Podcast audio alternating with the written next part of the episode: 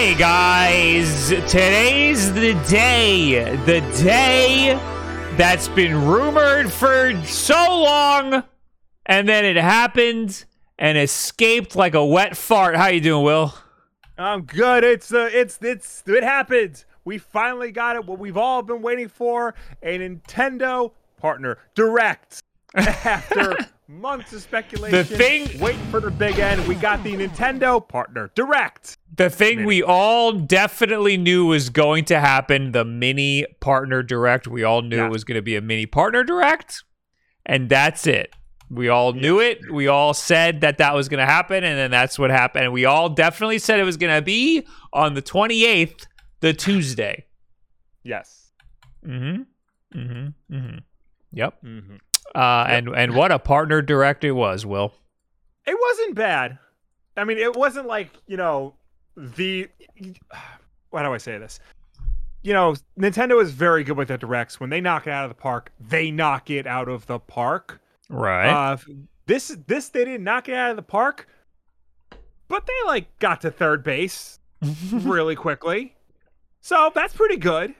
You They know, did- I wouldn't they- I wouldn't discount that. You These are baseball metaphors. I'm a dad, so I know everything about baseball. they didn't get a base. They just No, but- they, they, I mean they didn't get a. they didn't score. You know what do they Right. call it? In, what do they call it in baseball when they make it to home but they don't do a home run? What do they call it? Just a score, up one point, Yeah, no, that it's called it's called a run. Every every score is a run.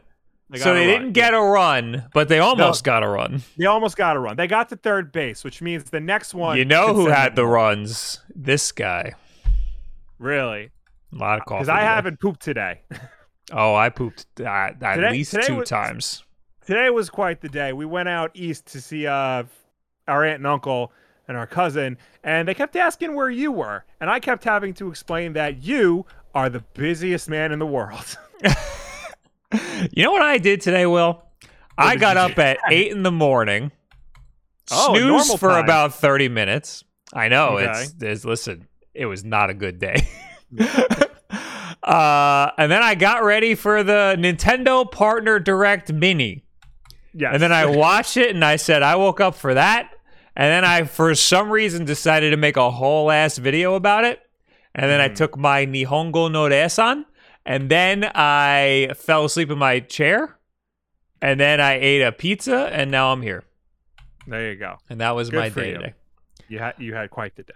I am such a busy, busy, busy man. Uh, while you were out gallivanting about with our aunt and uncle. with our family who kept Anyway. asking about you. Anyway, um, we we are gonna go through the Nintendo Direct one game at a time, every single game. and I'm gonna go like this. I'm gonna go thumbs up or thumbs down. uh, but first, before we do that, we gotta say, yo, what up to Thrill House, who gave us a whole year of support. Wow, a whole last year. Happy anniversary, fellas. I met Thrill House this weekend and hung out with him for two days. Oh wow. So I appreciate he- that whole year of support. He sucked. No. I was gonna say, is he just as thrilling? Hey, he was great. implies? Uh, Nice. Razzle Very good. Jazzle, thank you for the 21 months. And oh, I have he gave me something to give to you, To which me? I will forget to do, Okay. but I'll try not to. Uh, Irv, thanks for the 13 months. Favorite food and why is it an everything bagel? Should I, do I ban them now or later? Uh, later when they least expect it. Okay, good. Kind of like Uh, how you least expect when I'm gonna do the will correct all of Bob's mistakes on the Uh, non-Nintendo podcast. No. Uh, what did we talk about on the last one? Uh, it was trivia. Oh my god, I got so much wrong. Here's are you here's going to the thing. correct me on things that I was immediately corrected by? No, that's the thing. Because the problem with do with correcting you on a trivia podcast is that you're almost immediately corrected. Right. So, but I found, uh, what did I find? I found four things that you were wrong with Oh that my- you did not get corrected for. Oh my god. the first thing, the first thing was you got the name of this segment wrong. The name of the segment is Will corrects all of Bob's mistakes from last week's episode of the Nintendo podcast. You called it What was Bob wrong about on the Nintendo podcast? Which, Okay. to be fair, Come on. is a better name. It's a better name. So I'm going to start using that from now on. you can't. Okay, whatever. What else? Two. Two. You said that Mario Kart 7 was on the DS. It was on the 3DS. I was So corrected Mario- about that. You were corrected about that? I was corrected about that. admit- Yes. I must have missed that because I was too mad because we had Mario Kart DS. It was Right, great. that- it was the best game on the system. Yeah, I confused the two. Yes. Uh, you said Pac-Man was a Capcom game. It is not. It is Namco. Did I say that? You on that one? You did. You did. I did. I didn't put down timestamps because I was too much in a rush. Um, but the big one you got wrong, and this is this we need to talk about. Uh, the most expensive Nintendo console at launch. I don't remember what you said, but That- the answer Okay. the answer is the Wii U Deluxe Edition. The, the most that that's- launched- That The- launched at 349. See, see the the problem was the question was stupid because because Yes.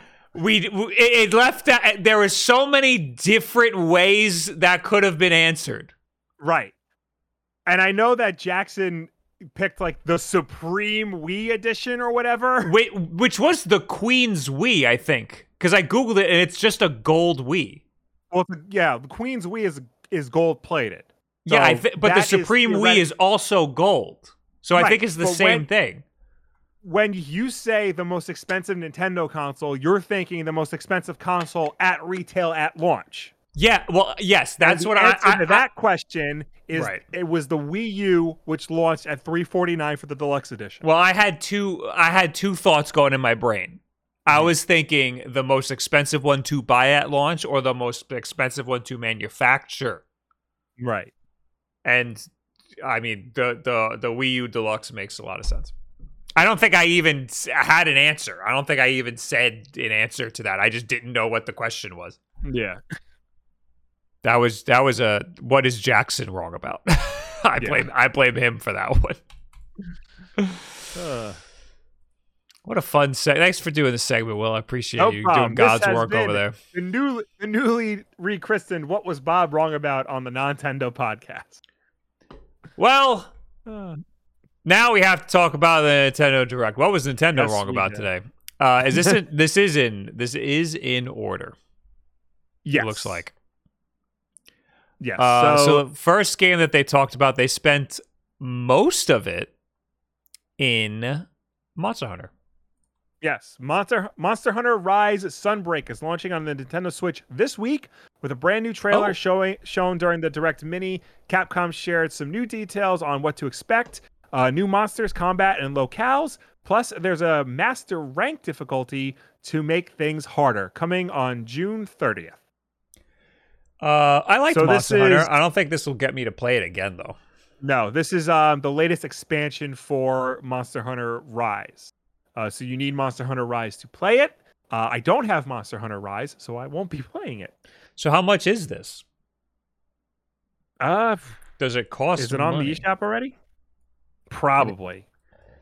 I, I again, I liked when I played a Monster Hunter, but uh, Yeah. I'd also imagine you probably have to play a lot of Monster Hunter in order to get to the good stuff in Sunbreak. You know. Yeah. Yeah. This is for like people who have completed Monster Hunter at least three times, probably need to, would get the most out of this. It's forty dollars. Okay. Yeah. Somebody in the chat- full- Total Warlock says uh double game size. Like physical wow. size or or there's more in the game. It's like double in the game. I don't know. Uh so that's cool. If you're a Monster Hunter fan, you now have double game size to to play around with. Yeah. Uh anyway. Hey, it's made by the same guy who's who made Pac-Man. Funny guy. That Next is near NieR Automata, the end of YoRHa. why are you saying it like that? And why does Wood What? say it like that? What, Automata. autom- uh, well, so I always thought it was automata, so did I. but in in the trailer they pronounce it as automata.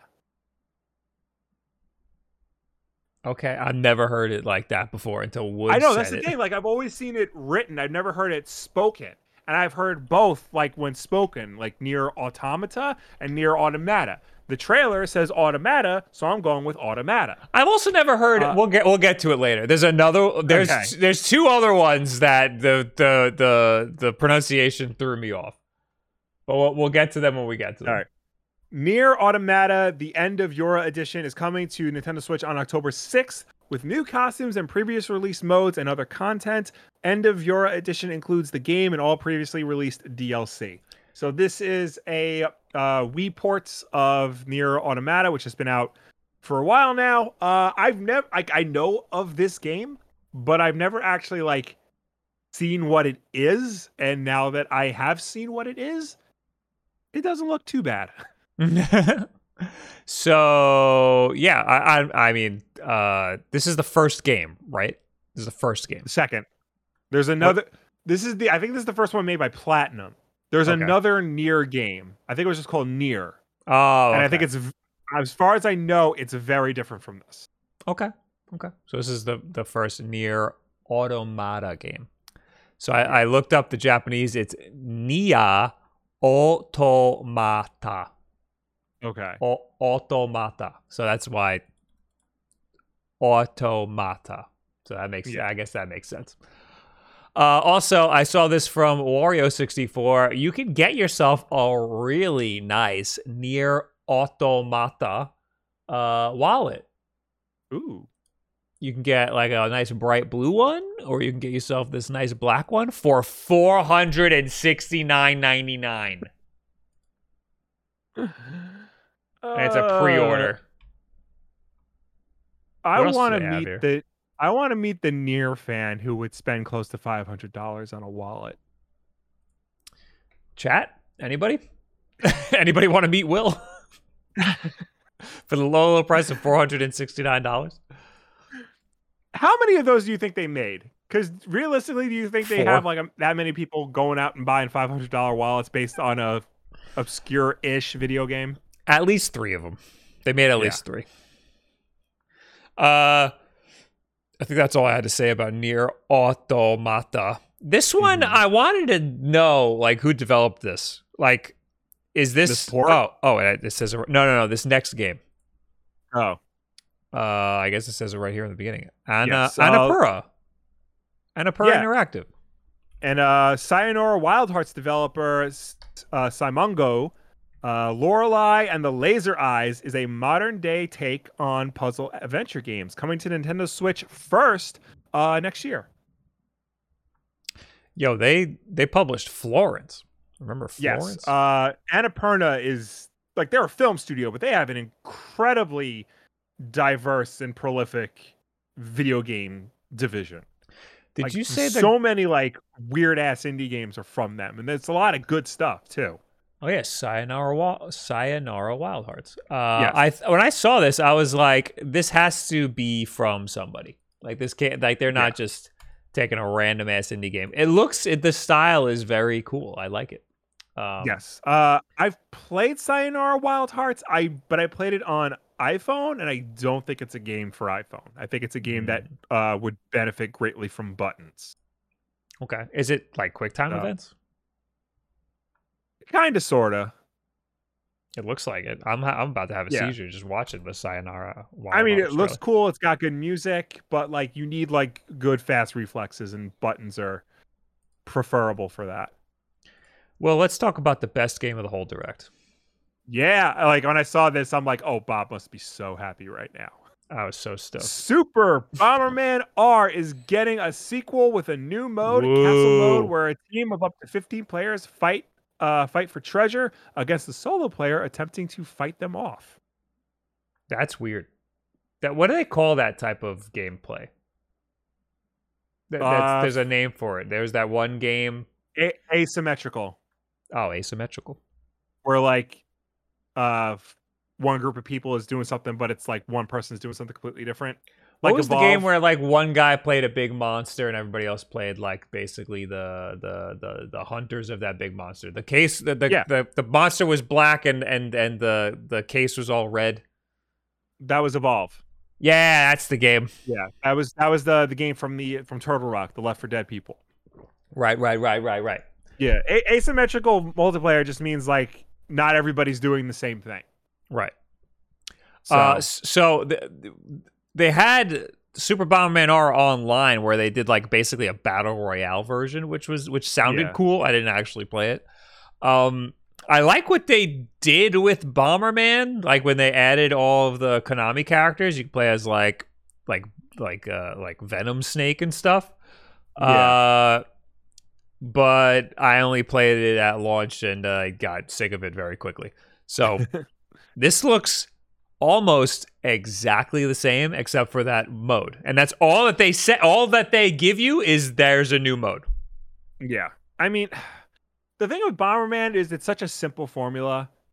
Like, it's there's really no need to complicate it. You just give us uh, a selection of maps and like a multiplayer mode, and you just play Bomberman. Mhm. There's not really much more you can do to improve that form. It's like Tetris almost. Yeah. So I don't know what this game could bring that would, you know, make Bomberman exciting again beyond just the basic Bomberman concept. I mean the the idea of the 15 player uh, uh the multiplayer mode is a good idea. Having the outfits is a great idea. Having all these external factors. There was a single player mode in Super Bomberman R that was a really good idea, but then again, you know, it's it's kind of just got repetitive. Having different and creative hazards ha- uh, hazards in the levels and stuff. There's mm-hmm. plenty of ways they can put a fresh spin on it. I don't know if they can get away with charging 60 bucks for this because they Yeah. didn't get away with charging 60 bucks the first time. it was one of the only games on the Switch and it I, I'm I mean I'm shocked they're making a second one cuz I thought Right. it did not do well. But I guess it must have done well enough to warrant a second one. Mm-hmm. All right, well, Battle Network, your favorite Mega Man game. Mega Man Battle Network Legacy Collection. 10 Mega Man Battle Network games from the Game Boy Advance are coming to Switch in 2023. There are also 1,000 illustrations and 150 songs included Whoa. with the games. 1,000 illustrations. Yes. Uh, I will say I was watching. I watched this direct like throughout the day, and my son was particularly interested in the Bomberman and um the Mega Man games for some reason. Oh, very good. Not, I don't know if we're going to start him off on Battle Network, but No, well, I don't know if I'm going to start him off on regular Bomberman because that shit's hard.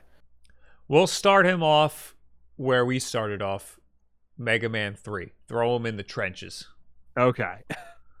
Um, Uh, did you notice anything about the gameplay in this trailer? Like the like the gameplay footage in this trailer? uh, uh, not initially because I'm not too familiar with uh, the Battle Network, but then I saw. I think it was either in your reaction video or on Twitter. Mhm. uh they ch- like they changed the art style to it like there's a filter over it Yeah, so they added some weird, I don't know if you would call it bilinear, but it's it's it just it just mushes up all of the pixels. yeah And like I get why they do that cuz like that's the way I guess it this is more like the way it was originally intended to be viewed, mm-hmm. but it is way way uglier than just the crisp pixel look. yeah uh you could you could tell you could tell when you're just looking at the game. So that wasn't that that filter uh, you could turn it off. Yeah. but but but that filter this uh, wasn't in the trailer that was in the Nintendo Direct. This was in uh, Capcom's own trailer. Uh but it's they they use the filter on all of the footage. It looks disgusting. Yeah. Uh, so that that's unfortunate. Uh, but I mean, I, was never a big Battle Network guy because I was under the impression that Mega Man is like an action platformer, and then here you are slowing down the action for me. I don't like that. I'd rather th- th- this this came out around the time when everyone was trying to copy Pokemon. yes uh speaking of which uh games three four five and six uh are two get are two pack games you know they have two different versions like three uh there's blue and white and five and four i forgot what four is called I didn't know Uh, they four is. Red Sun and Blue Moon, and they're Oh all going to be in this collection. So Well, that's cool. yeah, I'm surprised they didn't try to like combine them all into one game. Uh, does like I mean I'm I'm assuming like What do you there's a mean trading combine and them all battle into one system thing. Yeah. Well, like because you know how like Pokemon they put some Pokemon in red and some Pokemon in blue, and you got to Yeah. trade back and forth. Combining meaning like putting them all together into one game. So like the features of uh, Battle Network Four Red Sun and the features Because of Blue because then it wouldn't just be a ROM. Like this is the lowest effort that they could do is just is just put the two ROMs together, you know? Yeah. So they would have to remake a whole friggin' game, and they would never do Yeah. that. How how dare Good. they put any work into something like this? Good point. Um, so I guess ah, does that mean? So like, if we buy this collection, which we're not, but if we did, uh, and we played, like I played Battle Network, uh, for Red Sun, and you played Battle Network for Blue Moon, uh, does the compatibility, uh, the multiplayer compatibility work the same as it did back in the GBA days? I didn't even know these games had friggin' multiplayer. Why wouldn't they have multiplayer? What do you do? Are there Battle. can you can you trade uh Mega Mans?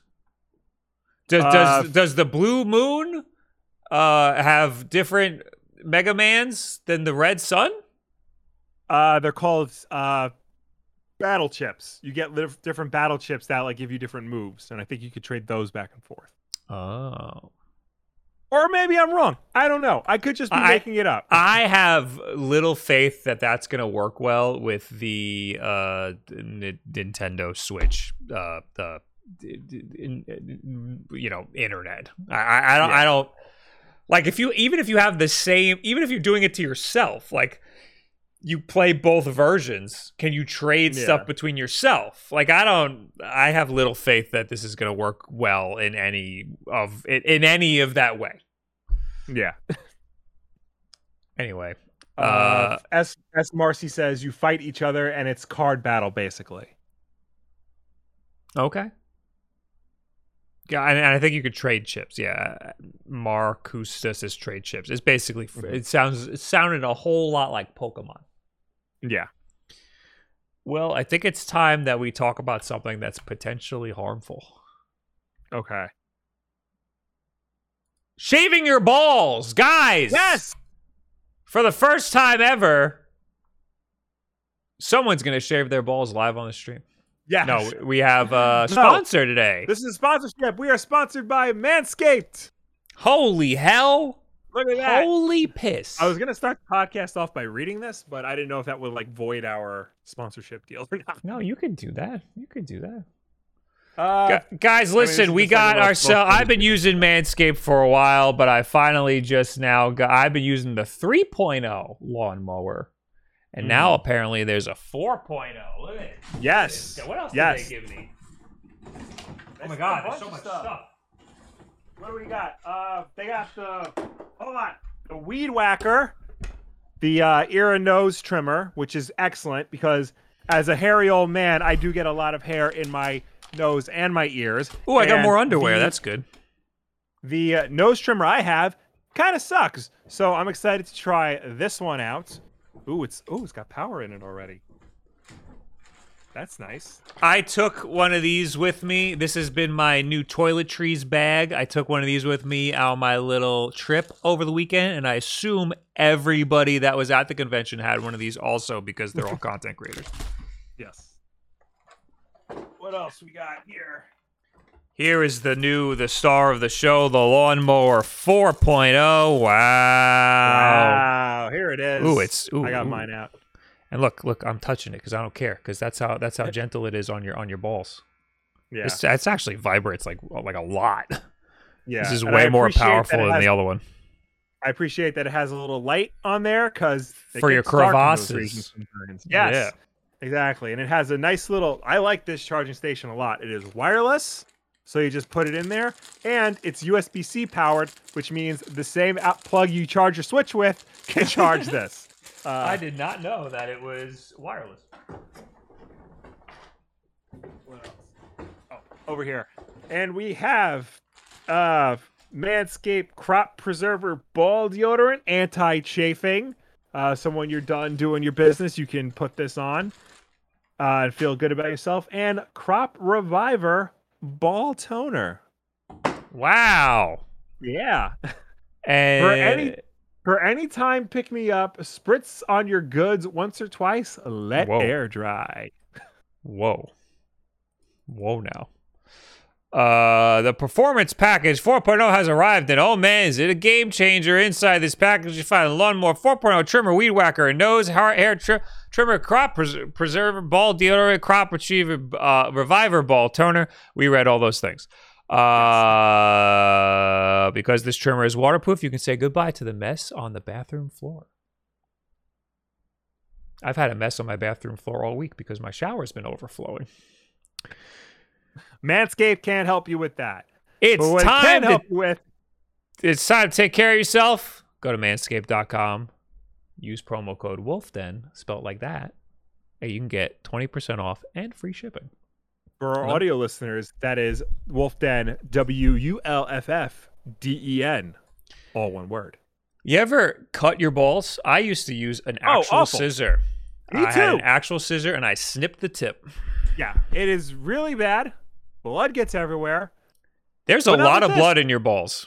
Yes, but not with this. And also, something you won't get with this uh, chafing and uh, ingrown hairs. Legitimately, when I use, I also have the 3.0. When I use that, comes out great.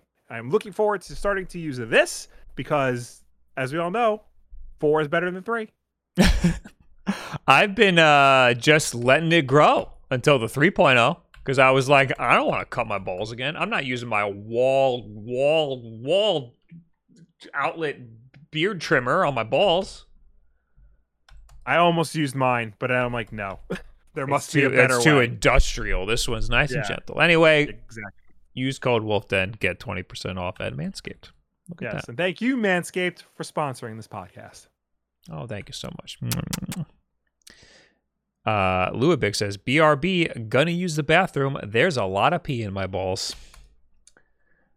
Anyway. Uh,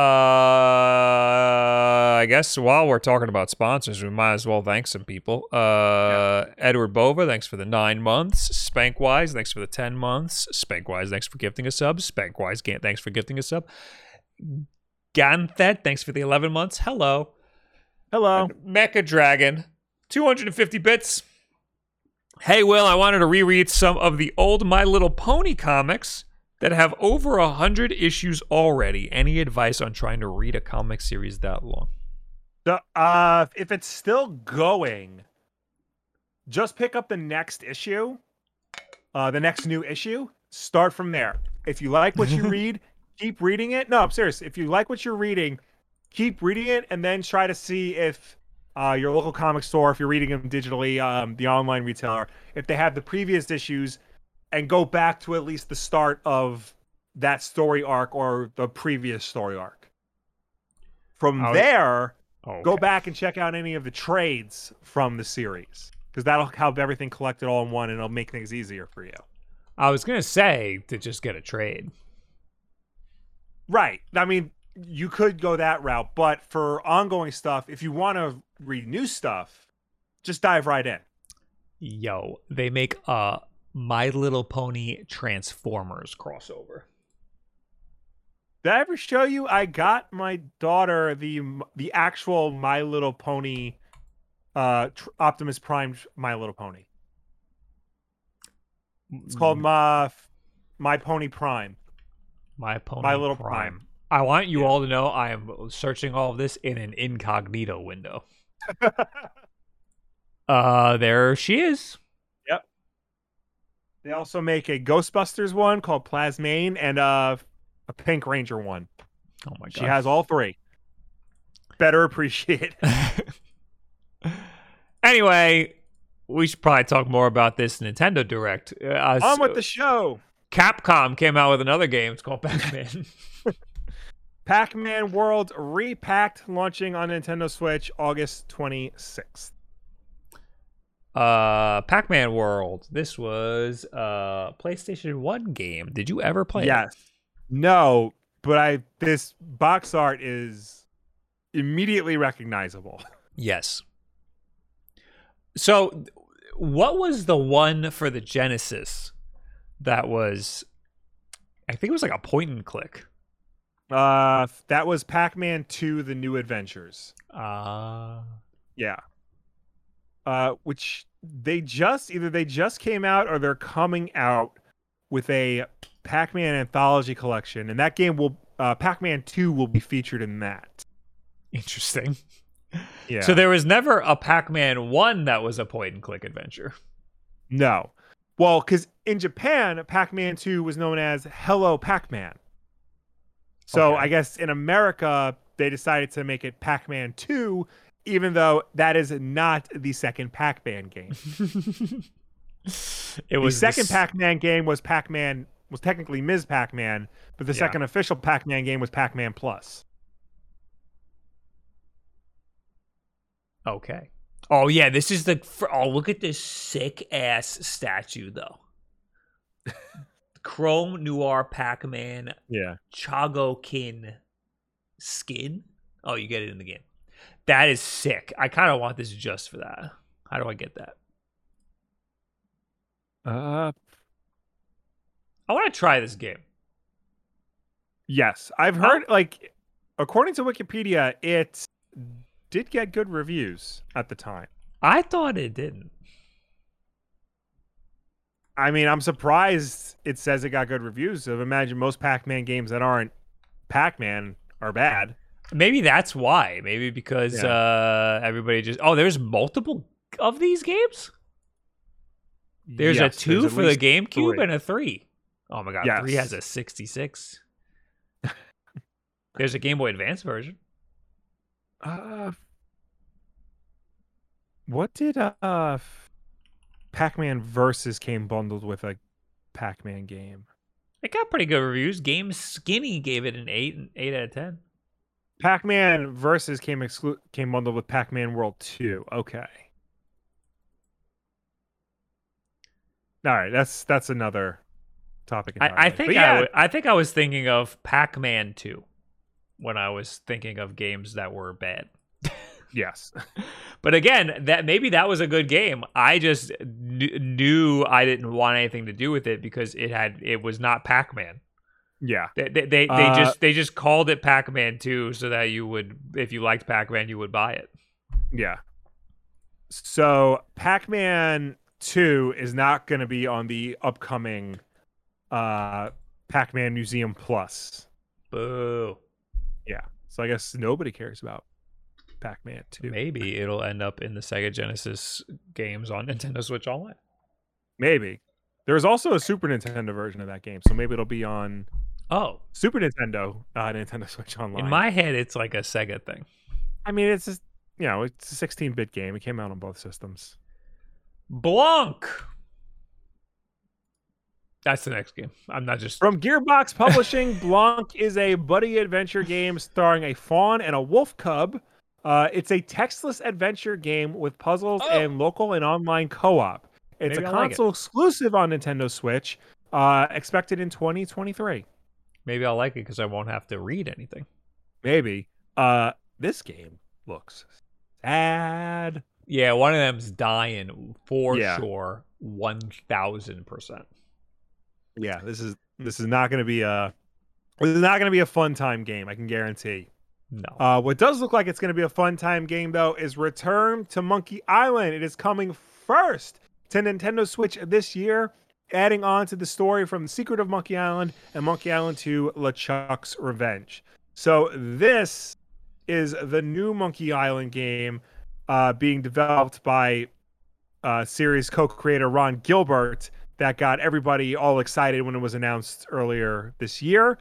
Uh, I don't know. I've never played a Monkey Island game, but I know what they look like.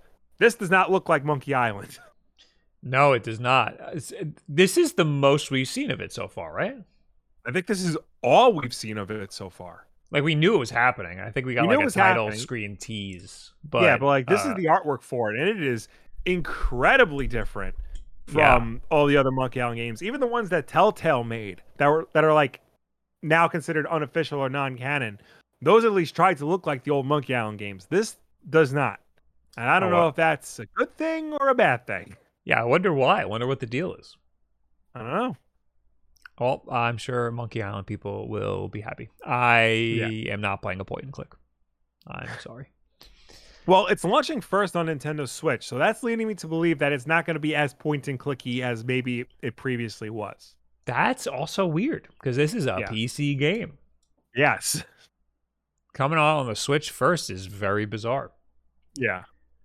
Anyway, uh, next game is another one of my favorite. There's a lot of games here where uh, they're like they're like uh, this one's not for Bob. Mario plus Rabbids Sparks of Hope, the sequel to Kingdom Battle, will be released on October 20th, and it's getting its own showcase on Wednesday at noon. Uh, pre-orders open Tuesday at the Nintendo uh, eShop, so you can pre-order it now, uh, and there will be a, a showcase for it tomorrow. Oh, okay, cool. Uh, this comes out in October. October 20th. Yeah, that date was leaked a while ago, Yeah. or no, like two days ago, three days ago. Uh, So- I I will not be getting it. I'm assuming there's going to be a demo. If you put this game side by side with the first game, I would not be able to tell you the difference. Right. The only thing The that only looks re- different is they have the uh the Lumas. The only thing that really looks different to me is that Mario, instead of uh, pointing his arm cannon at one guy, he can point it at two. Yeah, it's a different It's a gun now. So he that two. Yeah. Uh, and these the rabbit enemies are different now. The uh, Yeah. those are those are different types of guys. But I mean, I again, I wouldn't know. I would just think they're different enemies from the first game. Right. This, you know, why though? Will because it's Ubisoft. So they just took the Yes. first game and hit and hit uh control, C, control, P. Yeah. Anyway, uh, yeah, I'm not gonna be, I'm not gonna be getting that one. Uh, perhaps you'll be more interested in Little Noah, Scion Nope. of Paradise from Cygames. Uh, it is a 2D strategy game that's out today. Yeah, this is I think there's only two games that are out today. And apparently I was wrong in my video. Apparently, uh, we'll get to it later. Apparently there is a demo that is out today. Okay. Uh, Uh, yo, Will, how much do you love trains? they're all right.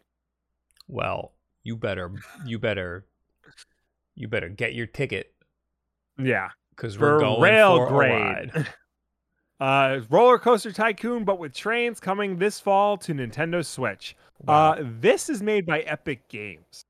Uh, and you can tell it's made by Epic Games because this looks like it's Unreal Engine as hell. I feel like a train simulator. Uh, there's two types of ways you can go with a game like this. You can either make it like uh, Microsoft Flight Simulator, super detailed, super realistic, Mhm, mhm. or you can make it like like they said, Roller Coaster Tycoon, where it's a bit more cartoony and it's overhead. This game just looks like it's trying to split the difference between the two. It's doing the overhead like sim style style type game, uh, but with like super realistic Unreal Engine graphics. Yeah, ray tracing and whatnot. Like the Yeah. lighting effects look look crazy. But there's also like there's a m- just a million train tracks everywhere and trains going all over the place. yeah, Uh, it looks very uh very bizarre. I like how Mhm. they put very little effort into the synopsis of this game. It's roller to- coaster tycoon, but with trains. It's coming in the fall. I mean, how much more can you say about a game with trains? Yeah, I mean they were right. But roller coaster tycoon, you can like pers- you can like purposely sabotage them. Can you do that? True. Uh, I'm sure you can sabotage this game, like your tracks in this game. I'm sure you can. I must have fallen asleep during this one. RPG time. Uh, f- yes, on August 18th, uh, Discworld's The Light of Right will be released on Nintendo Switch. It's already out on Xbox Series X and Windows PC. I'm not entirely sure what this game's deal was. It's not like an RPG maker, but it's like you're in a storybook going through 200 pages of some kids' uh, role playing game.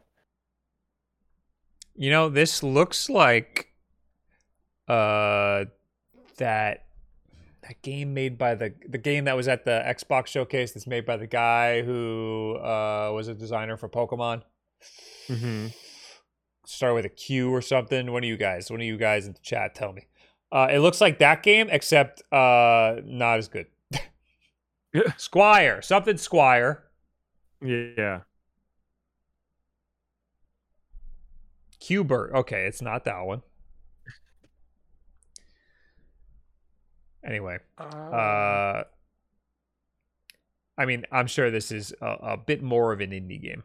Yeah. Squire? No, you now you're just saying shit. QAnon? I promise you. Plucky Squire. See, I told you it started Okay. with a Q. Yeah. Uh, all right, we got Sonic Frontiers, and we got more. Footage. Yes. Uh, Nintendo gave Sonic fans a sneak peek at Sonic Frontiers open world gameplay and a taste of a new cyberspace levels that look more like traditional 3D Sonic the Hedgehog games. It's expected on Nintendo Switch this holiday. So they purposely chose shots for the trailer where there looks like there's a lot of shit in the environment. Yeah. So I appreciate that. The the combat looks pretty cool. Uh and this is the first time we're seeing like a warp to another zone. Yes. And This is these answering warps, our questions. it looks like uh, if you get to go and play more traditional Sonic the Hedgehog levels, one of them is explicitly Green Hill Zone. Right. Um, so I guess this kind of like goes back to because they said that open zone was more or less like the overworld map of a traditional platformer, like Peach's Castle and Super Mario uh, 64, but with more shit to do. Uh, and this is leading me to believe that like the open zone is that, and then you get to go to other levels, these cyberspace levels, and that's the actual game. Those are the actual levels. Yeah, the the the the weird Unreal Engine store asset looks like the hub world. And then you take you from there you go to all of the other uh zones. I'm sorry, but it's hub not a zone. It's, it's clearly not like a traditional hub world because like there's combat and puzzles and looks like Right. a lot more exploration, um, Right. which is cool. Uh, but the game's starting to look a little bit more clearer, and open zone is starting to make more sense, but still not enough sense. It's because they basically lied. they basically said that uh, it wasn't gonna be. They basically they, they said it was gonna be a unique and different thing, and it's clearly not. And Yeah. it, it it makes a lot more sense now when you just abandon saying uh, the the uh, open world. It's open worlds uh, or it's open Yeah. areas. What would you call Mario Odyssey? Uh, I mean, I mean, it's not open world because it's multiple levels. Sandbox, yeah, This is a sandbox game. yes. You got a big sandbox and you got little sandboxes. hmm It's a sandbox game. Anyway, uh now we got Disney Dreamlight Valley. This is a weird looking I made one. the mistake of watching this in front of my daughter, and as soon as she saw Moana, I'm like, ah, great, now I gotta buy this stupid game. yeah, do. Disney Dreamlight Valley is a life simulator that combines Disney and Pixar characters in one world. Uh, it enters early access on September 6th, uh, when you'll be able to cook with Ratatouille's Remy and fish with Frozen's Olaf. So this is basically Animal Crossing with Disney characters. That's what I got out of it. Yeah, that's that's kind of that's what it looks like. Yeah. You're right. Like you're in this area, you like you build up the town, uh, you build houses, you go fishing, you explore, and you've basically manage the town you're in. But instead of weird far uh, weird animal creatures, it's Ursula the Sea Witch. whoa, whoa, whoa. I just saw a little tiny man Buzz Lightyear. Like like like, like Oh wow, yeah, he's an actual toy. He's an actual little toy. That's cool. That's crazy. Why is he allowing you to see him? I don't know. Maybe I don't know. Maybe because you're in the world with all the other Disney and Pixar characters. Maybe he feels like you're worthy enough to know the secret. Oh. Will you gonna play live uh live a live? This was the other game that you were confused by the pronunciation of. You betcha. You Yeah, betcha. Live A Live makes so much more sense for a title that doesn't make sense. Uh, a demo for it is uh, out today. Uh, Live A Live will hit Nintendo Switch on July 22nd. If you buy the game after playing the demo, your progress will transfer over. That's always nice. I, I so yes, this is the game that has a demo, and I missed this in my uh, in my uh, video because uh, it doesn't tell you it has a demo. In in when you click on the, there's a whole marquee for the the showcase that they had today Mhm. On the eShop on the Switch. You click on it, and it it has a list of games that you can pre-order or just download. This isn't on there, Yeah. or at least it doesn't tell you that it has a demo. Um, you also miss NieR. Why is it out today, Is it? or does it have a demo? Well, anyway, Uh, uh, yeah. I think that live live a live. Live A Live.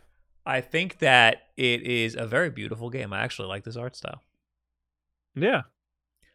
I I uh, think that the English language is very stupid because of the different ways you could pronounce live. Yes. Beard Pill says the direct video didn't mention it. The demo.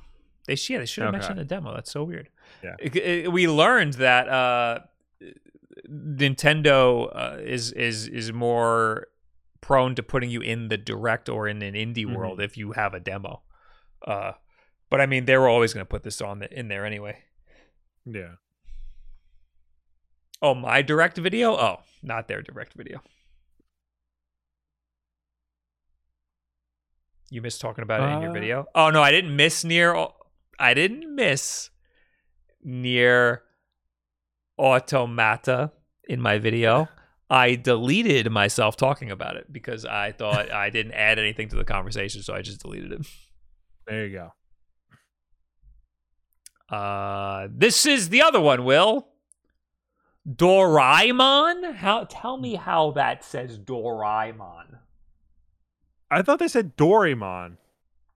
He calls it Doraemon, and then I, I, I, I, they say it in the game. Yeah, like I looked up a clip Okay. from the from the anime in English, and they say Doraemon. That's clearly Alright, I guess- Doraemon. I guess I wasn't paying attention.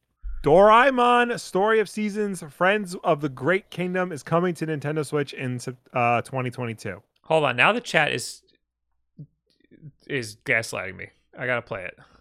His dreams by farming, plow the fields, harvest think you'll be able to crops, and tend to the animals. Can you hear that? You can even use Doraemon's secret gadgets. to farm Doraemon. He just said it. Okay.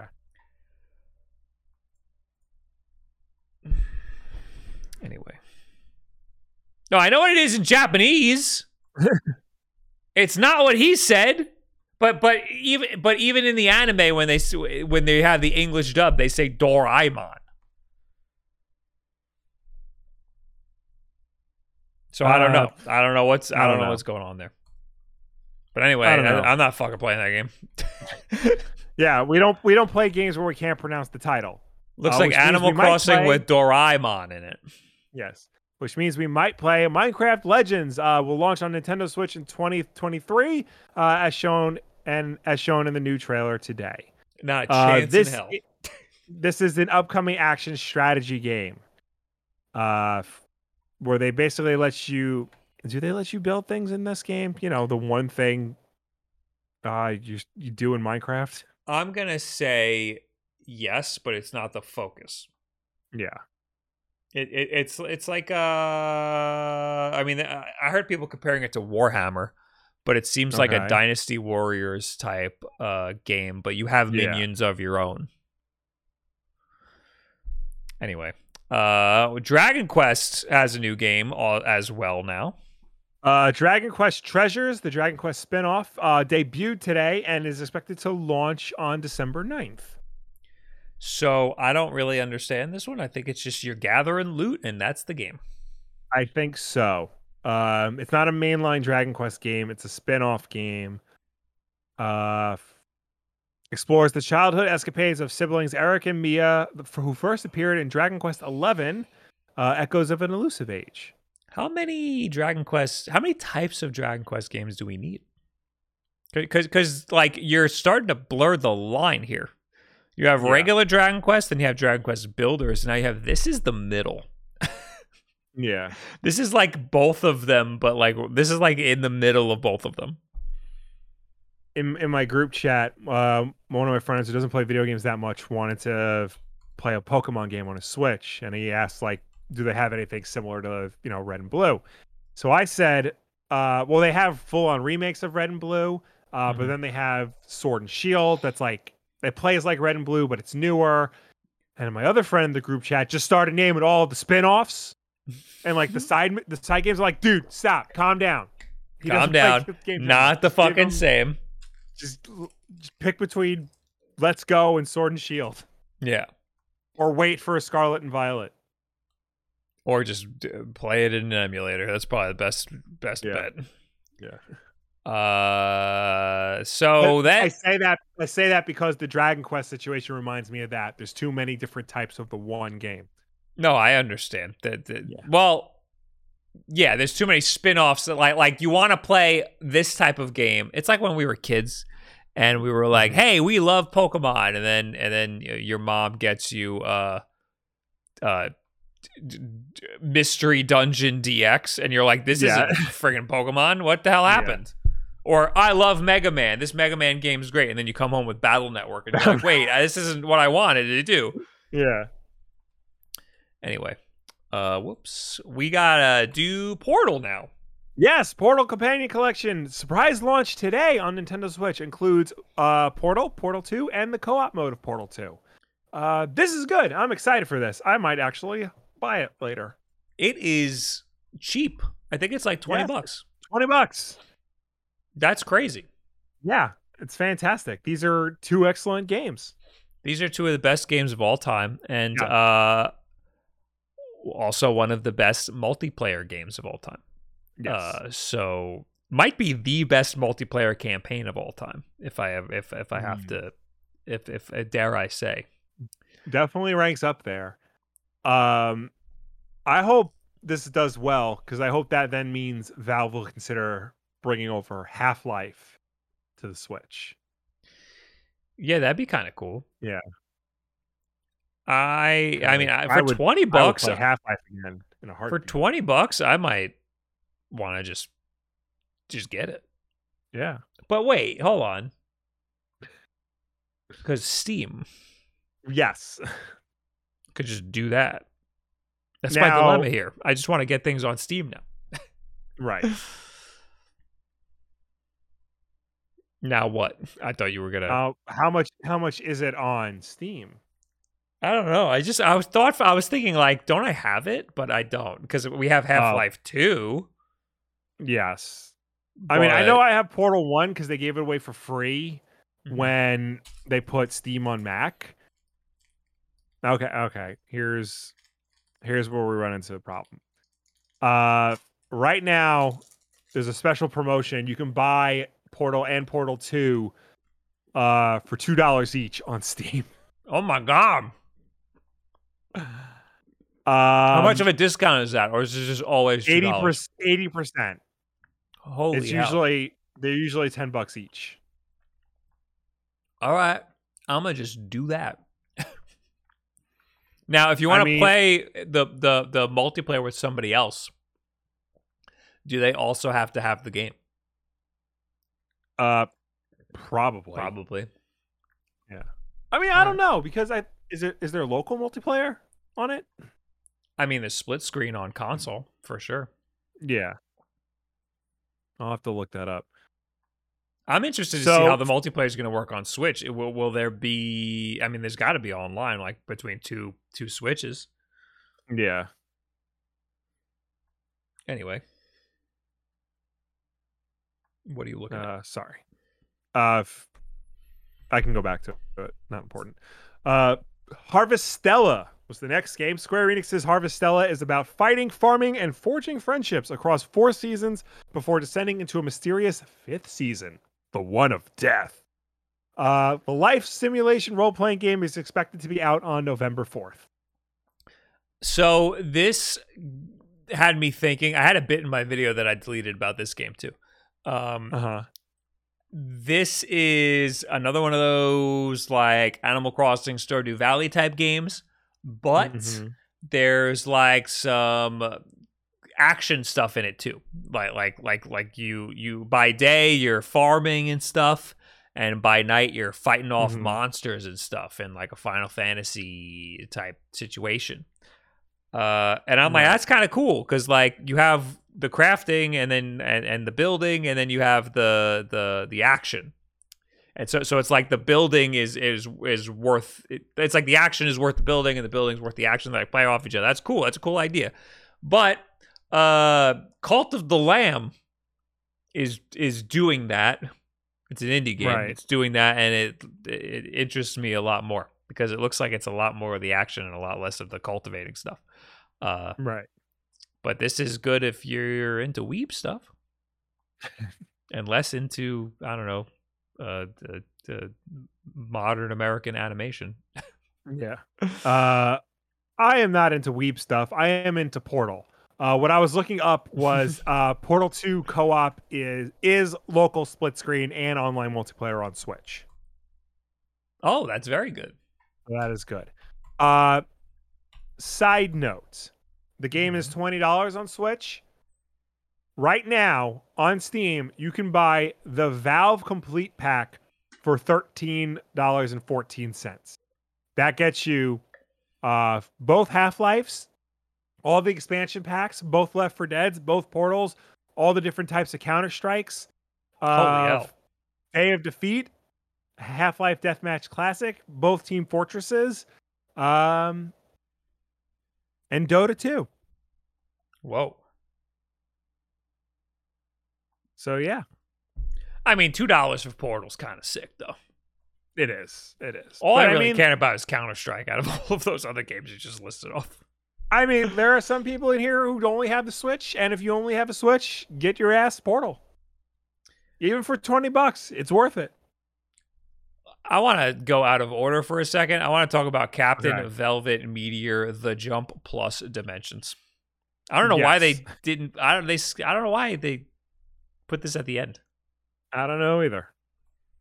They also didn't mention um, No Man's Sky in this article, and that's they showed off that on Switch. And a Plague's Tale, Yes, and a Plague's Tale. the That's cloud uh, version. cloud version, Yeah. which looks good. I'm I'm gonna say I'm interested in that game. Yeah. Uh okay. So this game uh I'm not into the animation, but until they start fighting and then it looks kind of like it reminds me of Transistor. But it looks like it might be term. Yeah, it's term. It's like XCOM style like I don't know. I don't know how I feel about that anymore.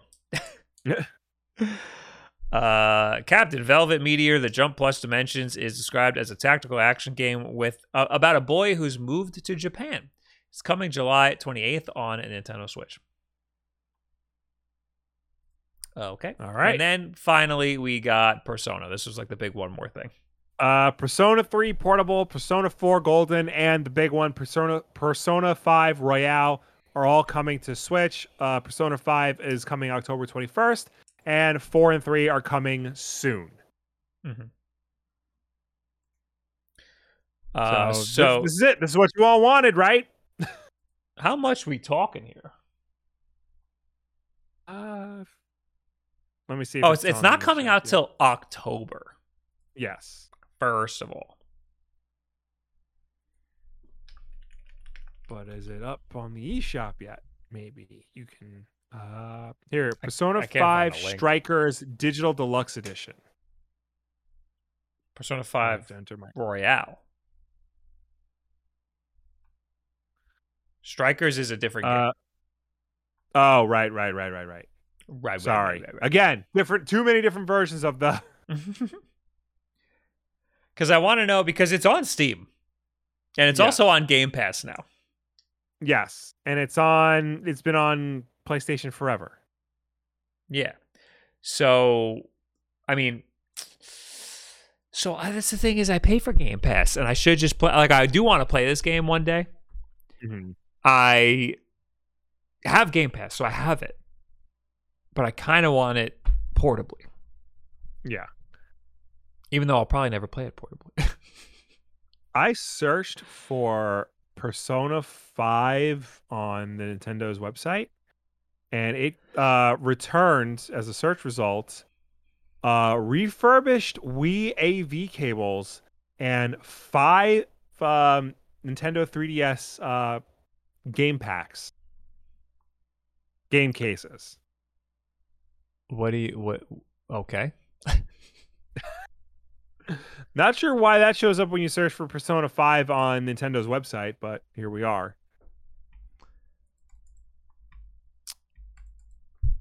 This is a game I've always wanted to to give a try to, but I just don't. Now I have too many options, and like and like an existential crisis. Really, what I sh- I mean, I want Yeah. it portably, so I kind of just want to buy it on Steam so I could play it on the Steam Deck, but. Uh, I have it on Game Pass, and I probably will never play it. Now, can I transfer saves between Xbox and Steam? Probably not. No, no. That would be sick, though. Yeah. Well, you're about as many frames per second as Mo- Morbius on the on the Game Boy Color. You got you got to leave and come back. I Okay. Goodbye, everybody. Goodbye. Steam and Xbox is separate saves. I know, but I don't want it to be. Games like that should should have should have like a like a like their own cloud save through through Sega or something. Hello.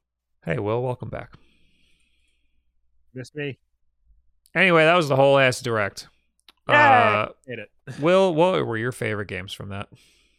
Uh, what were my favorite games from this? I mean, I feel bad saying Portal because, like, obviously Portal. Um, I I'm legitimately interested in a play. I think I want to give those games a shot. Uh, what else? Super Bomberman R, of course. Uh, Lorelei and the Laser Eyes looks cool. Um, like I said, NieR Automata, I finally know what the type of game that is, and it looks interesting. Uh, yeah, like I said, it wasn't. It, they didn't knock it out of the park, but they had some good showings here, and even games I'm like not hundred percent interested in, like Monkey Island, uh, like uh, Railgrade, uh, like Blanc, like they had a good showing, and I would you know check them out. I'll say I'm interested in almost none of these. I'm interested in Persona, but not on the Switch. Right. Uh, Super Bomberman R2, I I I'm a little interested, but they showed nothing of the game. They just all they showed was that there's a mode, and they showed some animations that looked like the first game. Uh, I mean, I again, it's Bomberman. How much more can you do with that concept? they they showed us a lot of games that are ports. Yeah, Monster Hunter Rise Sunbreak, we knew we were getting. That's right. not a that's not a big deal. Uh, Monkey Island. This is the first time we're seeing anything for the new Monkey Island, so that's kind of a Yeah. big deal. And again, uh, it's coming first to Switch. A date for Mario plus Rabbids. We got some more information on Sonic Frontiers. I was interested in Sonic Frontiers, so I guess that's kind of cool. Yeah, Uh, otherwise, uh, this seems like something that was supposed to be subsidized with first party stuff because there's a lot Yeah. of just bland stuff here. Anyway, what does the chat think? Pac Man World hype for me? Really? Uh, in the in the notifications here, we got H3 Catacomb. Thank you for the Prime. We got A Rod Dragon. Thank you for the 11 months. Hey guys, what's your most anticipated game? I don't know. What else, what's freaking coming out this year? I feel like there's nothing anymore. There, with the year started with Uh, all this shit coming out, and now I feel like there's nothing. What did I? I just remembered that like Rollerdrome is coming out real Yeah. soon. Oh yeah, I forgot about that. That'll guy. be on PlayStation and Steam. So uh, August sixteenth, that's when it's coming out. that shit uh, looks good. The the Rollerdrome Twitter was like liking my tweets, so we're friends now. Oh my god.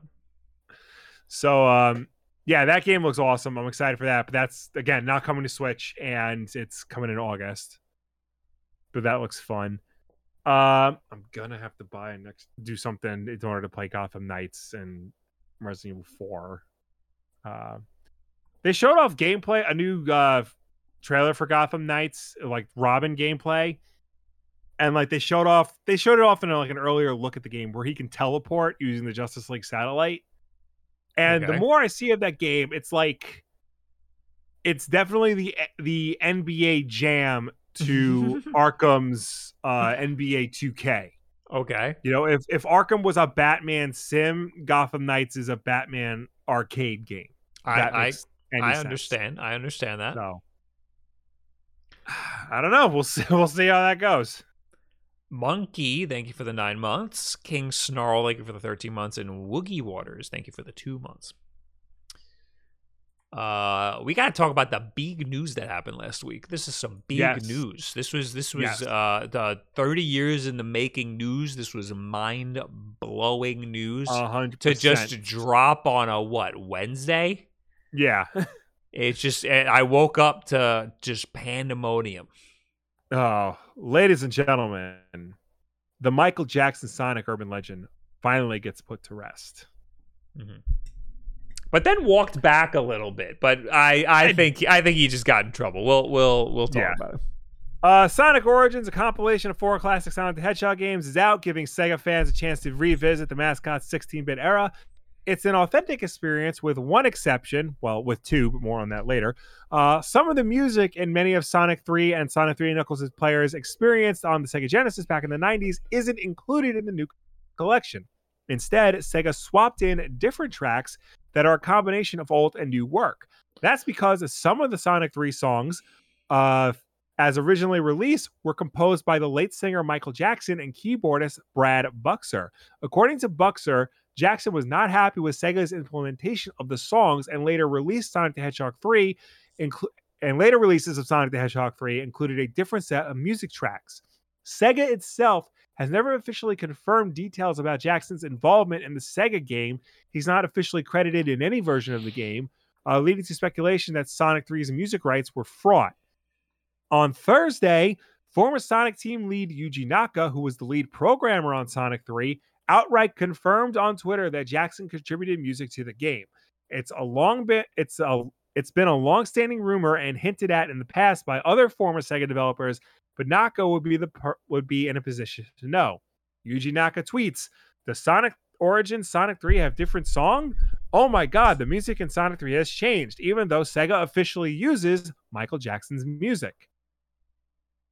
Uh That's the that's the big 3 that's the Yeah. big the big drop. He just this has Yeah. been speculated for years. There's been there's all these freaking uh, uh, early YouTube videos of people comparing the Sonic 3 music to Michael Jackson's actual music and like being like this is his writing style, this is what he does. And Yuji Naka just straight up in a tweet goes, "The music for Sonic 3 has changed even though Sega official, official uses Michael Jackson's music." Yes.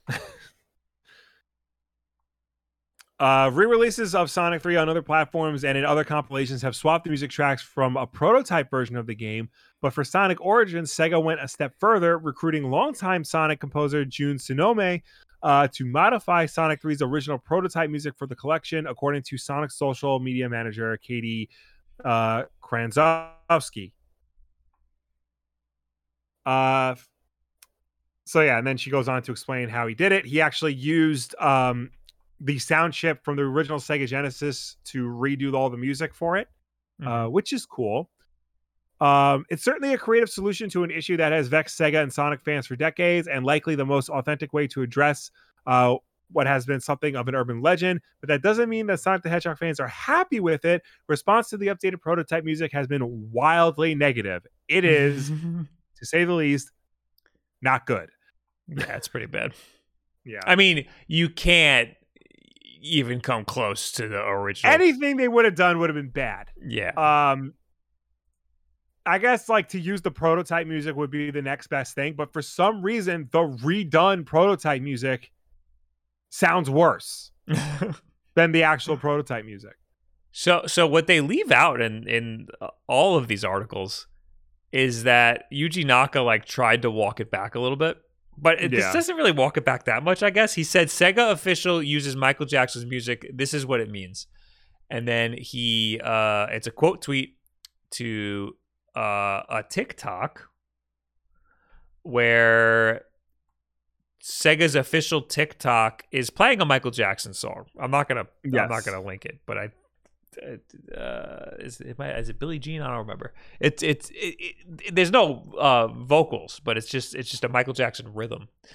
Yeah. But like, what does it matter? He's still implying that uh, Sonic 3's music changed because they used Michael Jackson's music, even though Sega official on their TikTok is using Michael Jackson's music. That's Right. what he means by that.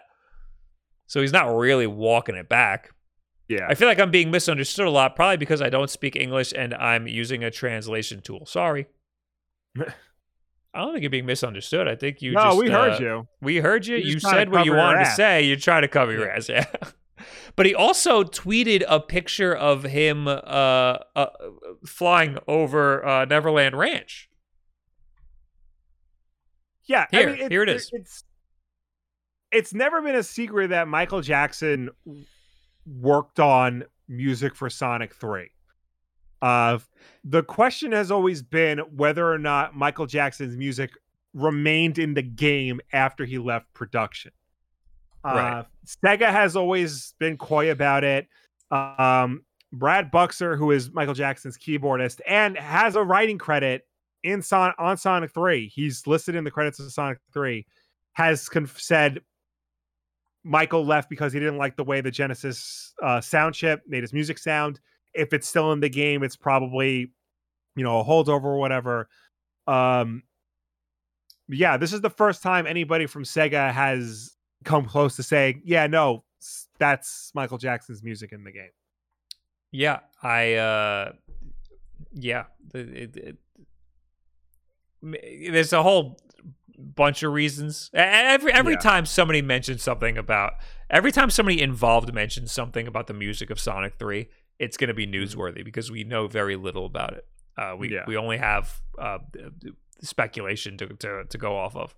Mhm. It could be a thing where he wrote the music and it was too late in the game to remove it, but he just didn't want his name on it. So he was like, "You guys can use it, just don't use my name." But then that that's a whole legal issue later for for Yeah. the estate and whatnot. They could try to fight to to to get money for it.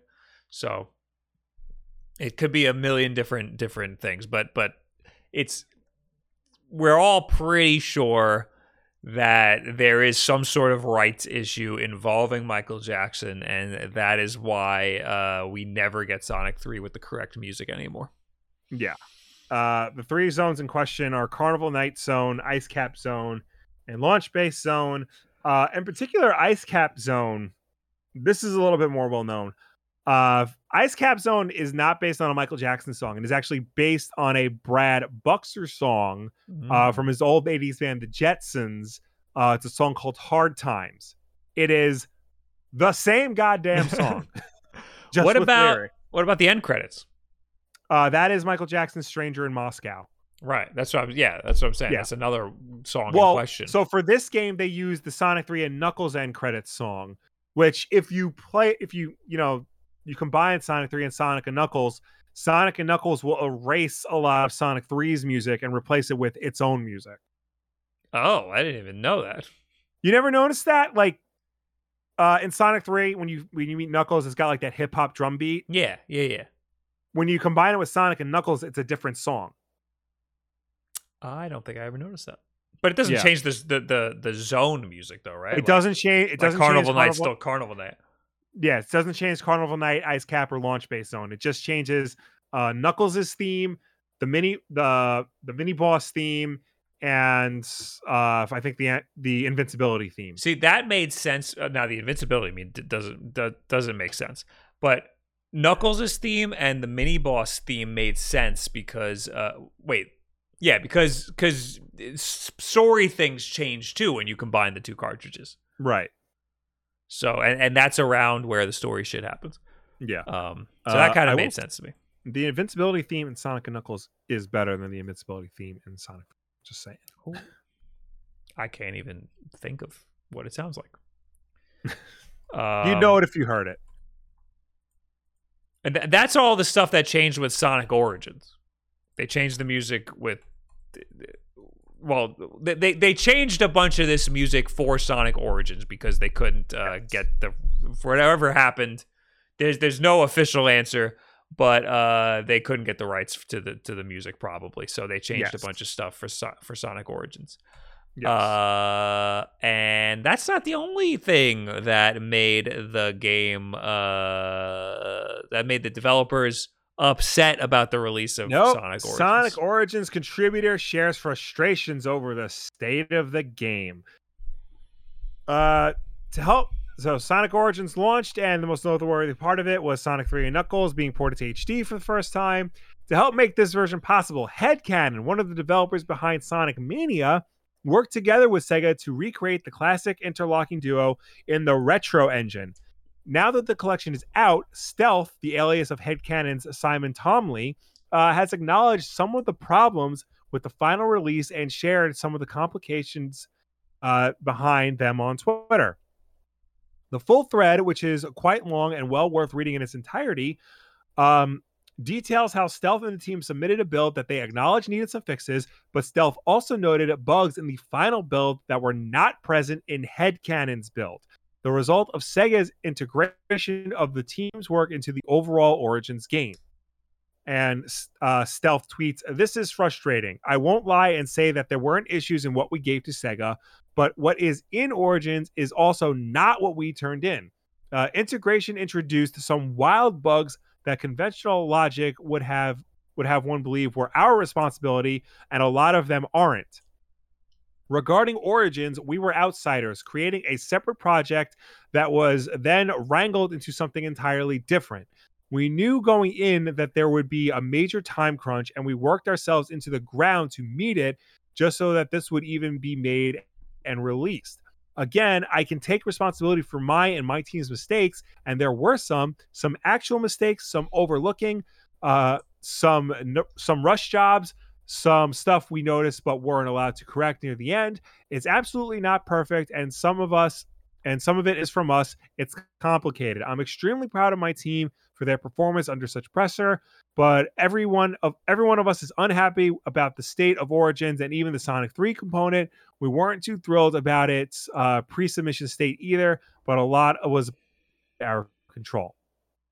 Uh, Stealth also states that the team wants these problems to be addressed and asked to do major fixes before Origin shipped, uh, and inquired about possibly delaying the game, uh, and was told that it wasn't possible. Uh, which, with the game locked uh, for launch on Sonic's birthday, is certainly understandable from a marketing perspective. Headcannon is currently waiting to hear back from Sega on whether it can implement some post-release patches. Uh, that's very upsetting. Yes. So, so it's also crazy that he spoke out like this. This person spoke spoke spoke out like this, uh, because I mean, no, it's not good for a developer to uh, straight up just shit on the game as it's releasing. yeah. Uh, so I recently just saw a little bit of Digital Foundry's video. They posted a video breaking down uh, the, uh, the the the technical achievements of the Sonic Origins collection, Yes. and it seems like uh, a hot pile of garbage. yeah. I'm like actually incredibly disappointed. I was excited for this. I thought it was going to Yeah, be a huge deal and stuff. too. And now I'm looking at it and it looks like I didn't realize they were rebuilding all of the fucking games.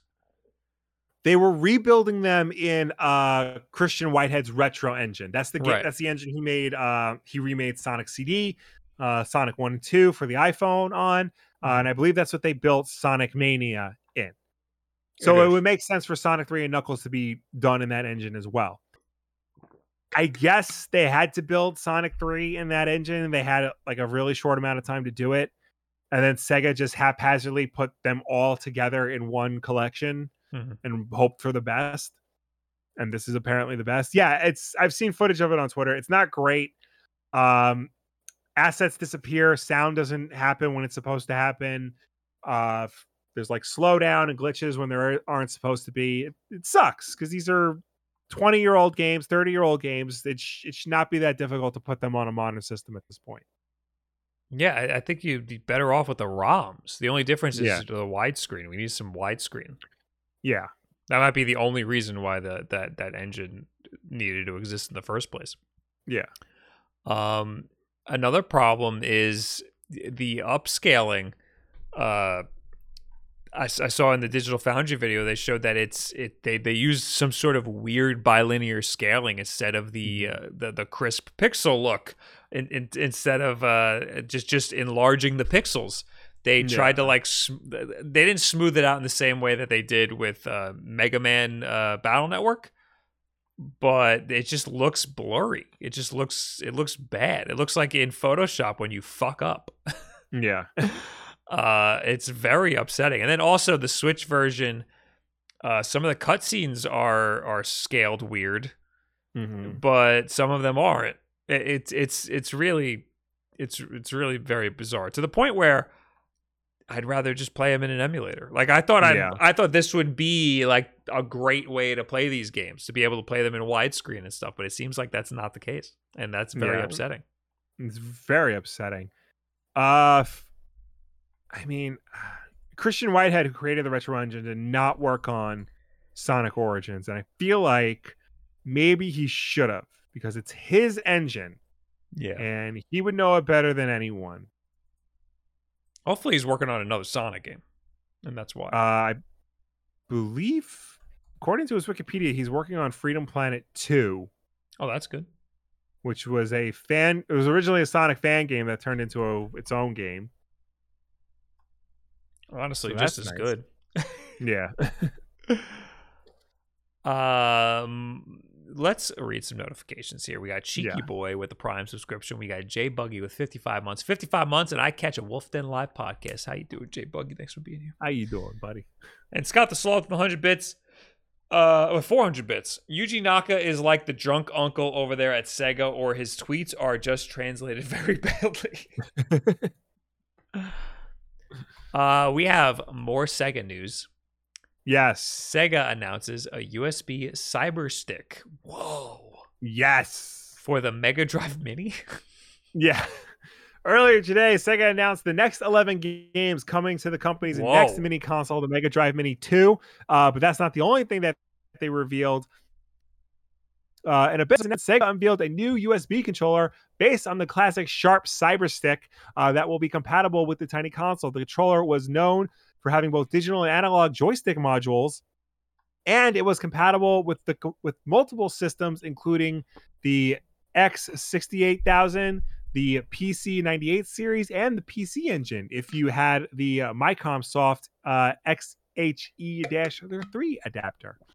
Uh, Games SX uh, has some details and photos on the original console, along with a fully scanned manual, but you'll need to brush up on your Japanese skills to read it. You can check it out uh, at the link below.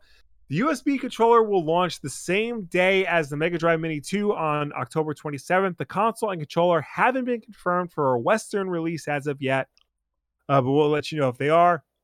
There's no guarantee that you'll be getting the Cyber Stick either. So Ah. I think because the Mega Drive Mini 2 is coming with like Afterburner 2 and games that originally used this the Cyber Stick back in the day, they figured, why not just make it for uh, this version? That's absolutely ridiculous. yeah. That's fun. It's ridiculous because it's like four times as big as the console itself. Yeah. And and like you use that game for Afterburner? Have you played Afterburner? You don't need all that. you don't need it, but I'm sure it makes it a whole lot more fun to play. I don't know. It's it's really not much to the game. Like I don't know. You don't need Yeah. all these levers and shit.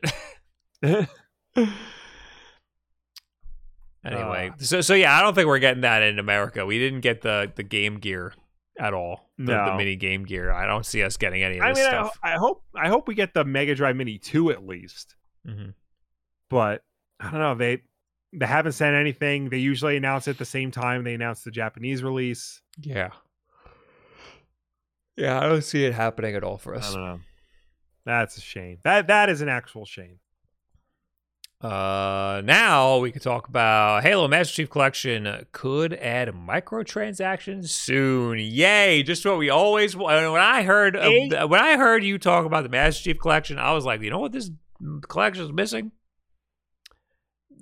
I need to give it more money. I want to give it more money, and I can't. Eight years after the game launched, the 343 Industries has revealed that it's currently exploring adding microtransactions to the game, allowing players Cool. to purchase Spartan points, currently called season points, to unlock gear and customizations they may have missed. For players who are new to the Master Chief Collection or who may not have dedicated much time specifically to unlocking items during the seasonal updates, or are simply completionists looking to catch the last outstanding items they need, we are we are internally exploring the potential new feature uh, for the future in the form of purchasable purchasable Spartan points. Uh, currently, items are unlocked uh, with season points, and 343 states that it is still happy for players to unlock items through uh, through play in the same way. We are happy with the current system of how players earn Spartan points by completing challenges and leveling up through play. Um, this would be an optional additive alternative for players who might find the vast scope of the content to be an intimidating amount of playtime and want to get ahead on or skip the grind, uh, or maybe want to grab specific items they want. We all have our favorites. The option to purchase Spartan points then is an added extra. You don't have to do it. However, the thinking is that it will allow new players to catch up or older players uh, to grab specific items they want without having to grind for them. We want to inform you of this exploration in advance uh, and provide assurance that purchasable Spartan points will be an additive feature. We will have more information to share about this in the future. It is currently unclear if or when these new Spartan points will become available, but the Halo Master Chief Collection community is already uneasy about the thought of microtransactions entering the game. As long as it's for So- cosmetics, I don't care. But but but the problem is, it's you're buying cosmetics that people originally grinded for. That and it looks like you might also like get other perks and stuff with the microtransactions. Mhm. So it's odd that they would choose to do it now, eight years after the game's release. Mhm. Um, but at the same time, I know like it fi- it's finally on Steam, and it, it opened up the Master Chief Collection to a whole new audience on Steam. Yeah, So I I'd, I'd say th- th- this is a collection of old games that still had that still retains a huge player base.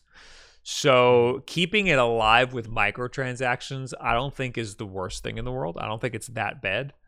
I think the problem would be uh, uh, having people pay for items that you previously had to earn, like like to grind it, because it used to be a status thing, and now you could just buy it. That's kind of sucks. yeah,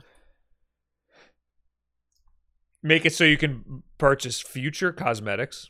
That that Maybe, I yeah. feel like would be fine. That'd be Some of the, cool. these Yeah. cosmetics, I mean, in this picture, they look pretty sick. yeah,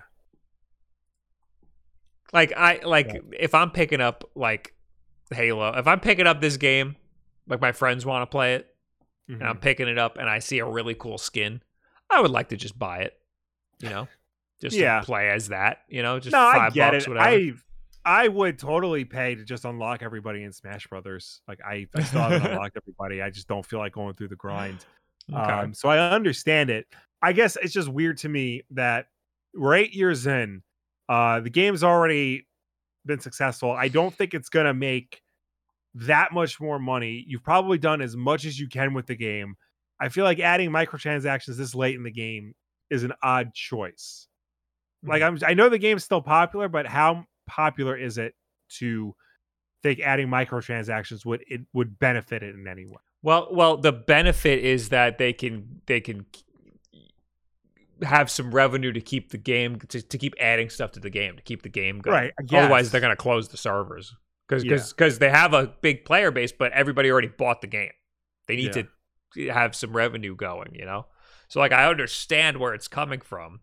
Uh, they just it's just a very dangerous territory. They have to do it in Yeah. a, in a I don't want to say ethical way because it's really not that serious, but Yeah, they have to do it in a way that isn't predatory yeah, and that's fair to the people who who have been playing the game and earned all the stuff that they got right, right.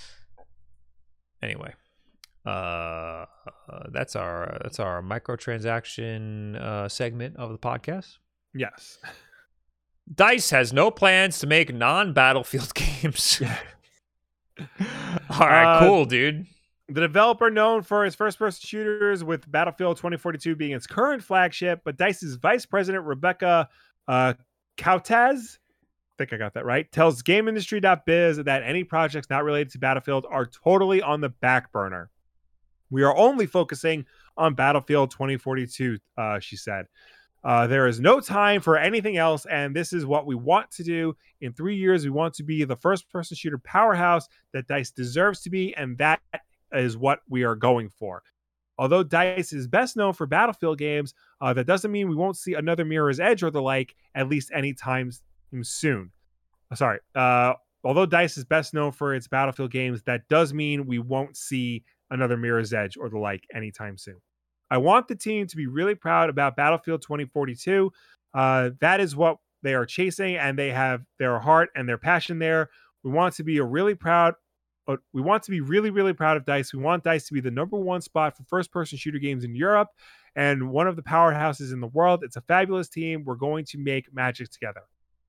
Since Dice's acquisition by EA in uh, 2006, the studio has worked almost exclusively on FPS titles, including Battlefield, Medal of Honor, and Star Wars Battlefront. And and Battlefield they've 20 and they've suffered the same problem that we've had in all of these big AAA studios when they have Yes. one developer working on a bunch of different games. They all the big major AAA games. They end up making the same fucking game over and over and over again. Friggin' And uh, d- d- the Star Wars Battlefront is Battlefield is Medal of Yeah. Honor. It's all the same. Mhm. They made they copied and pasted all of them.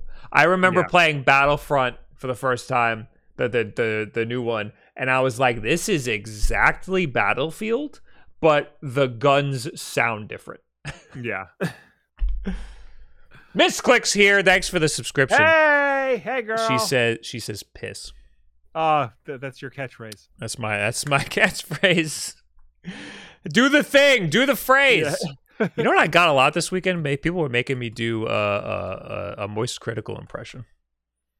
I Really? didn't. I didn't appreciate that. Have I ever heard you do that? Yeah, baby, that's what I'm talking about. Woo! Oh, I've never done it until this weekend. I, Right. I, I. It's not a thing I do. I know. That's why I asked if I ever heard you do that. No, nobody has. somebody, some. This is a somebody at. We did an impromptu Nintendo podcast panel, and Yes. somebody waited on the whole line to ask us a question, and they got to the front. They were dressed as Ellie, and they said, Uh-huh. "Hi." I don't know who either of you people are. I just wanted to say that you look like Moist Critical. And then she walked away. and that was it. That's beautiful. That's beautiful. Anyway, Uh, Uh, I'm not. Yeah. Okay. So, uh, just like every other AAA studio, they're taking all their their their big studios and they're making them work on only the biggest franchises, and that's it. yes. Uh, and it should especially be noted that the last few Battlefield games uh, have been bad. Uh, Battlefield 2042 in particular fell short of expectations, and the company has been left on the back foot since. After a disappointing launch, the studio recently removed 128 player break- breakthrough, removing the once champion feature in favor of a 64 player version. They also ended support for Hazard Zone just days later and are no longer developing content for this game mode. That's So, that- th- th- this They have, yeah, they, they have dice. Damn it, go, just go. the game was broken as all hell when it came out and Yeah. it got a lot of shit and they need to they, they need to fix it but but i don't think that they're gonna save it i don't think anybody wants to play this game anymore i mean they did it with rainbow six they, they that rainbow six siege came out and it really wasn't good and then they fixed it and then people started playing it again i don't see battlefield 2042 being uh you know that competitive shooter that everybody goes back to after they fix things Yeah, especially because knowing the way EA works is just going to wait till the next Battlefield game and say, this is the one you've all been waiting for. Like Right. they've been doing for the past, I don't know, six Battlefield games now. Mhm. Like Battlefield, like Battlefield 4 launched, the multiplayer didn't work. Uh, Battlefield 1, it was fine. Um, Battlefield 5, everybody hated. Uh, in between that, you had Star Wars Battlefront, which is multiplayer only and was kind of boring after a while. You had Mirror's Edge Catalyst, which only I liked. Um, you had Battlefront 2, which was complete garbage. Uh, now you have Battlefield 2042, which is also very bad. So I was so stoked for Mirror's Edge Catalyst, and I did not like it. I know. Again, only I like that game, and that's fine. I will. T- I will take the hit on that. Destroyer Gundam in the chat says I could see another Mirror's Edge being made, maybe. Uh, well, they just confirmed they're not working on it. Yeah. But also, you have that. You have Ghost Runner, which I don't like, and uh, Neon White, which I do like. Neon White isn't so much like it's not like it's close. It's close. Yeah. I'm seeing a lot of good reviews for Neon White. I might have to check that. Game It's out. really good. You would like it. Yeah. Okay, I will check that game out. Um. So yeah, I mean, Dice was created. I mean, Dice wasn't created to make Battlefield, but they made a name for themselves creating Battlefield, Mhm. and they made a lot of good Battlefield games. But now, ever since EA said you need to make Battlefield compete with Call of Duty, they've just been like struggling ever since to compete with Call of Duty. It's bad. That used to be the big thing. It used to be Yeah. They, the, I mean, it used to be Call of Duty versus Medal of Honor, and Yeah. then uh, Medal of Honor just fell off, and then it was Call of Duty versus Battlefield, uh, Mm-hmm. and then uh, nobody cared about Battlefield. They just stopped making Battlefields for like a little bit. Yeah. They, they the EA really messed up. Yeah. Anyway, uh, Overwatch 2 will replace the original, making it unplayable in October. Great news, everyone! Yeah. Uh, if you had a sneaking suspicion that Blizzard's currently in beta hero shooter Battlefield 2 would affect the 2016 original game in some way, you were correct. It turns out that when the upcoming sequel drops on October 4th, it will straight up replace Overwatch, rendering the now seven year old game unplayable. Now, what was that about folks from both games being able to play with each other? Remind me because my memory sucks. Um, news comes from AMA, uh, folks from the Overwatch 2 development team held on June 22nd. It's full of answers on the game's early play period and what's in store once it launches in October. Director Aaron Keller was also in attendance and field, one of which asks what exactly early access. Well, you got to stop. Uh, more specifically, your your your audio is doing like a max headroom right now. You're like jumping all over the place is it really? Yeah. Ah, Uh, leave and come back. I'll read this. Uh, okay. Uh, the news comes from uh, Reddit AMA. Folks from the Overwatch 2 development team held on June 22nd. It's full of answers on the game's early access period and what's in store once it launches this October. Game director Aaron Keller was also in attendance and fielded some questions, one of which was asked what exactly early access meant. More specifically, the Redditor wondered whether Overwatch 2 would replace Overwatch's PvP or shut the game down entirely. They said, quote, we're using the term early access to indicate this is just the start of many new things coming to the game, Keller said. We're launching with new heroes, maps, and features, but there are even more of these coming seasonally every nine weeks. We recently released a roadmap detailing some of this content with a new hero coming in seasons 1 and 2 and a new map in season 2. Additionally, larger pieces of the game that have always been a part of the vision for Overwatch 2 will be released to the game as part of the live service including the launch of the PvE campaign next year. When Overwatch 2 launches on October 4th, it will be a replacement for the current live service. That is so complicated. So it really is. I saw when people were playing Overwatch 2 the beta, you have your like like uh your your your your BattleNet like app. Yeah. You go to Overwatch and then there's a drop down menu for which type of game you want to play. And you can toggle the Overwatch 2 beta. Yeah. It's it's a drop down menu within the Overwatch 1 thing. Uh that's how closely related this Overwatch 2 is to the original Overwatch. So, uh now they're saying you just straight up won't be able to play Overwatch 1, which is a huge problem because you had to buy Overwatch 1. Yes. So if I bought Overwatch 1, you're just taking it away from me. Yeah, the game you bought is effectively useless. However, this Uh, does mean you're- that the structure of Overwatch, including stuff like the 6v6 setup, will officially get retired in favor of Overwatch's two new 5v5 matches. At least all your progress will carry over to the new game. That's nice. Uh, I have Uh, a also suspicion that that- this isn't really going to be the case, though. I have a suspicion that uh, there will be a toggle where you can play the original Overwatch. Well, it says um, that this contradicts what uh, former game director Jeff Kaplan said about the two games uh, being a shared multiplayer environment when Overwatch 2 launches in November. When Overwatch 2 was announced in November of last year, sorry. Yeah, what is So, shared multiplayer? It went from mean? being like, I guess uh, you can compete uh, between two games, like Overwatch 1 and Overwatch 2. Yeah, it doesn't make any like they'd sense. have sh- shareable feature. Well, I guess it's like there would be modes and stuff where you can play, like you can play against people who have Overwatch One, or stuff carries over from Overwatch One. but Uh, but now like it just sounds like you have to get Overwatch Two. because the the characters do different things.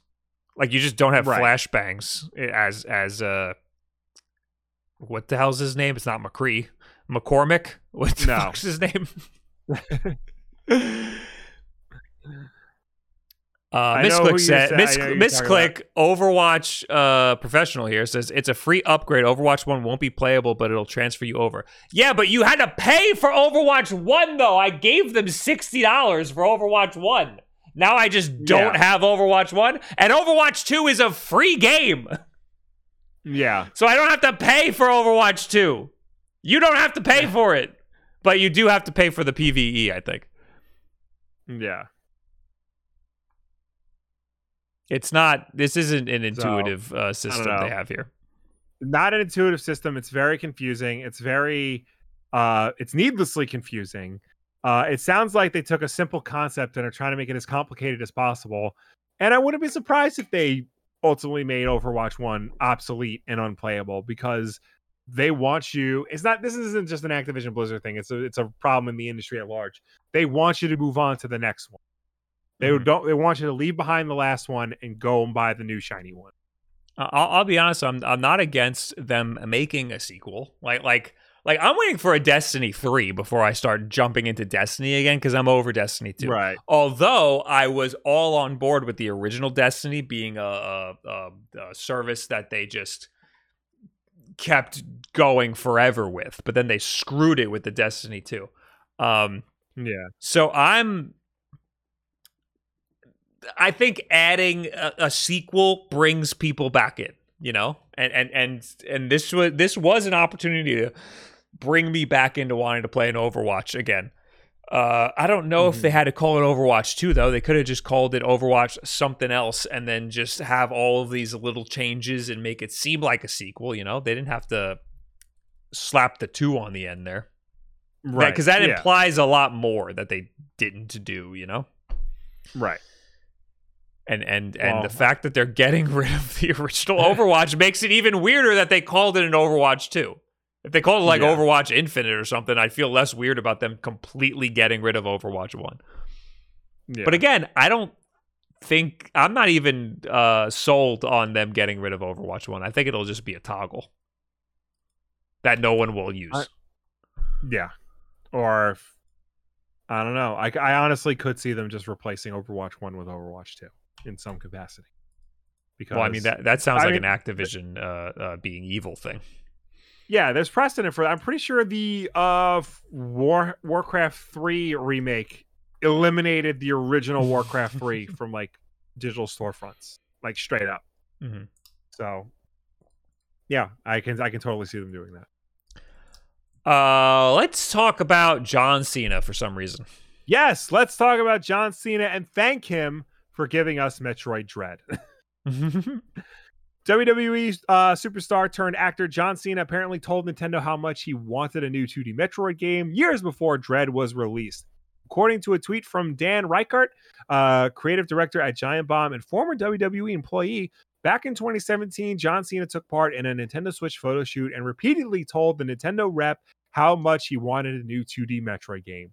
Years later, when Metroid Dread was released, uh, Nintendo kindly sent the now actor a copy of the game, to which his team replied, John loves it. Uh, during this photo shoot in 2017, uh, Cena repeatedly told the Nintendo reps how much he wanted a new 2D Metroid. When Metroid Dread came out, oh, I just read that. Oh, that's Ryckert's uh, tweet. tweet. Never mind. Uh, now we're not saying that the former rapper inspired Nintendo to make Metroid Dread, but the timings uh, do add up. All joking aside, former Nintendo employee uh, Krysta Yang, who was present at Cena's Nintendo photo shoot, also joined the conversation, adding he did say how much of a Metroid fan he was. He's a really nice guy. Uh, since Cena is known more for his work in Hollywood than in the wrestling ring these days, here's hoping we can uh, we end up seeing him in the fan requested Metroid movie that, as far as we know, isn't in development. Yeah, I hope he plays uh, Metroid himself. Uh, yes. How which games do you think he played? Which 2D Metroids do you think he played that made him want another 2D Metroid? He didn't play all of them. No. Uh, I'm guessing either the Game Boy Advance ones or Super Metroid. You don't think NES just straight up?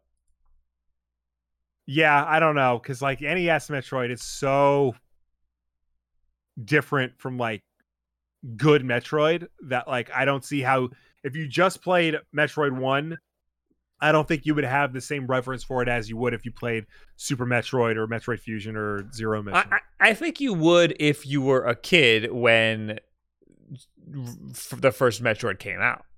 Because right. at the time you had nothing else to compare it to, and it was probably freaking mind blowing. Uh, he's 45, born in 1977, so he was probably uh, okay. what was he a teenager when when uh no yes no he was uh he would be he would have been 10 when uh Metroid One came out. So I was 87. Yeah. Okay. Okay, so yeah, I think the original would be enough, and then maybe he played Super Metroid because he liked the the first one so much, and then uh, I guess, and then that was enough for him to be like, "Hey, give me another 2D Metroid." Yeah, and then he probably played four seconds of it and was like, "This is awesome." I'm yeah, again. this is. Tell them so. I love it. anyway, so thank thank you, John Cena. Thank you, for John giving Cena. the world Metroid Dread. I'm so happy for your existence. Yes. Uh, that is all the news that we have. Yes. So that means it's time for. Oh yeah, baby. Tweet of the week. Tweet of the week. Tweet of the week. It's tweet of the week time. You dumb idiots. Yeah. it's from Elite Sonic fan. What did you do this weekend? Nothing. Did you get to relax at least? Somehow, no this this speaks to me on such an incredible level you have no idea it's uh sonic and tails talking to each other yeah that's it that's the tweet it's i feel I that mean, i feel it right isn't that the way isn't that the way it that's always is that's the way it is uh, we gotta thank Rock and Val for gifting a sub and for subscribing for 24 months. Thank you, Rock and Val. I also saw Thanks. Rock and Val this weekend. Uh, all right. Now we'll talk to you people real quick. Yes, starting, of course, with people who left comments on last week's Wolf Den podcast over on the YouTube channel, youtube.com slash Wolf Den podcast. YouTube.com slash yeah. Sorry, I was shaking you around. You got dizzy. Yeah. Uh, Mako Fox says this whole open zone thing. Oh well, we have some answers for you, my friend. this whole open zone thing seems to remind me of how Bowser's Fury played. They just had the level elements plopped in there, and Mario would move around the open world with interconnected levels. At least that's what I made from the explanation and the footage shown. Any anywho, Please keep up the great work. Thank you, Mako Fox. Thank you. We See, will that, keep up the great work because you said please. See, that's a good explanation, but that's not what Sonic Frontiers looks like. You know, it looks yeah. way more barren and like there's way more space between the the stuff. Like Mario Bowser's Fury had it was was pretty dense. Like it wasn't that big, but it was dense with stuff, Yes. you know, and and and Sonic Frontier it looks like the stuff is kind of spread out. hmm Uh, anyway, Keyholes says saying the cookie is the worst part of an Oreo is like saying the crust is the worst part of the pizza. They're all delicious, so really, what does it matter? You need to stop right now. If you think the crust is delicious, I don't, I don't know. Here's what okay, here's the thing about pizza crust. And I don't understand I like I don't really understand why people don't eat the pizza crust because the pizza crust is essentially the same thing as the bottom of the pizza. It Yeah, just doesn't the- have the cheese or sauce on it. Yeah, the thing that makes it a pizza. it's missing the the good stuff. It's objectively shittier than the rest of the pizza. What about if it's a However- stuffed crust pizza? Okay, then then that's then that's a good crust. There you go. So, so so I will say I used to not eat the crust. I used to just say fuck it, this is lesser. I deserve Yeah, this better. is just the handle. Until I heard somebody say if you don't eat the crust, you uh, are being insincere to the other people who are also eating the pizza because you're uh not you could you you could be filling up on the on the crust you know you're eating more pe- of the good parts of the pizza and leaving the scraps while everybody else is eating the crust. And i was like Doesn't that's make a- any sense. you're being insincere to the other people because you could be filling up on the crust. You're leaving food behind you know? Okay. so i was like you know that's a good point. I'm going to start eating the crust. And now i eat the crust. And that's my story of oh, how i Oh. became a better man it's character development you learn over time how Yes. to, how to, you know? Uh anyway uh d. Linton says to me open world means that everything is seamlessly connected. That's probably not the case here. That's what i was that's what we spent the whole podcast talking about. Yeah. Uh, and it looks like every uh, it's just a big hub world because you can go and you can complete other missions uh in other locations, ripped from Sonic's history because that's all Sega team knows how to do now. Yes. Uh, well, honestly, that's all we want. Uh, William Pendergraft says, I don't think Frontiers will be open world in Breath of the Wild style. I think the open zone is their attempt to disguise having a large hub world like Banjo Kazooie with large linking levels like Banjo Tooie. Just wish Sonic Team would stick to 2D Sonic. Uh, well, yeah, not far off there because it looks like that's what it's going to be. A big hub world with like things games. to do in it, and then you know levels that are in addition to the hub world. Yeah. I, I don't know what the significance of the hub world's going to be, but yeah, I mean, it seems like they- the, the levels will be the big deal. I don't know. It well, I don't know because they're definitely hyping up the hub world. So Mhm. I, I am, it makes me believe that like you're going to be spending a lot of time in the hub world, and that there's going to be things to do in the hub world beyond going to the next level. I think Um, that they thought that the hub world was going to be really cool to see, and it wasn't. And they were like, "Oh fuck, oh we have to we show the rest of the game now." yeah, Uh, Robert know. Taylor says, "Imagine after the apocalypse, the only lasting remnant of human life ever existing is just episodes of the Wolf Den podcast." the aliens would be like, "What the fuck are these two talking about?" They'd be like, "Wow, people must really be interested in how to shave their balls using code WolfDen for twenty percent off and free shipping." And then they'd be like, "So did they ever figure out what open zone meant?" Does open zone have something to do with ball shaving? now we're in the chat, All right. guys. Make it make it good. Uh, did we say? Did we get George McFarland's? Uh, nope. 15 months. Wowee, 15 months, and I'm watching this tomorrow. Uh, but I wanted to say hi, hi, Hello, George McFarlane. and okay, Clay, with uh two months. Thank you. Uh, Medascension. I'm trying to find a good fight stick that's under $100 and works on Switch, PC, and PS5. Does such a thing exist, or am I looking for unicorns? Uh, such a thing does kind of. It's the PS5 is the problem. Mm-hmm. PS5 is weird. Uh, you, under hundred dollars is gonna be hard. But if you could get one with, I think, a Brook uh, uh, control board, I think it works on everything. You can make one with a Brook control board. Uh, Again, the PS5 is the hard part. You can get an adapter for existing ones. Like you can get the 8BitDo one that works for PC, Switch, and then you can maybe get a PS5 adapter, maybe one of the uh the Mayflash adapters for it. I think 8BitDo does make an adapter that you can use any controller on any system. One of their USB True. adapters. I had a hard So- time getting that to work with PS5, but they say that it does Yeah. work. Uh, so so do that. Just use the 8BitDo with an adapter. I love the 8BitDo one, but I don't think there's a way to make it work with PS5. Try look up the adapter. I'm pretty sure you can. I mean, they say it works, but there's USB adapters that I think are way easier. The USB ones will just plug in. I'm pretty sure Mayflash has one. I mean, they have one for Right. PS4. I don't know if it works for for PS5. Uh, Will, I didn't tell you what I bought this weekend. What did you buy this weekend? I got a couple of Pikachu plushies. I got a DS Lite that's metallic rose that's in like Ooh, phenomenal condition and came with the bottom That's plate and nice. everything. yeah. Thrill House is sending me a rose, a metallic rose stylus because it didn't come with the with the with the right stylus.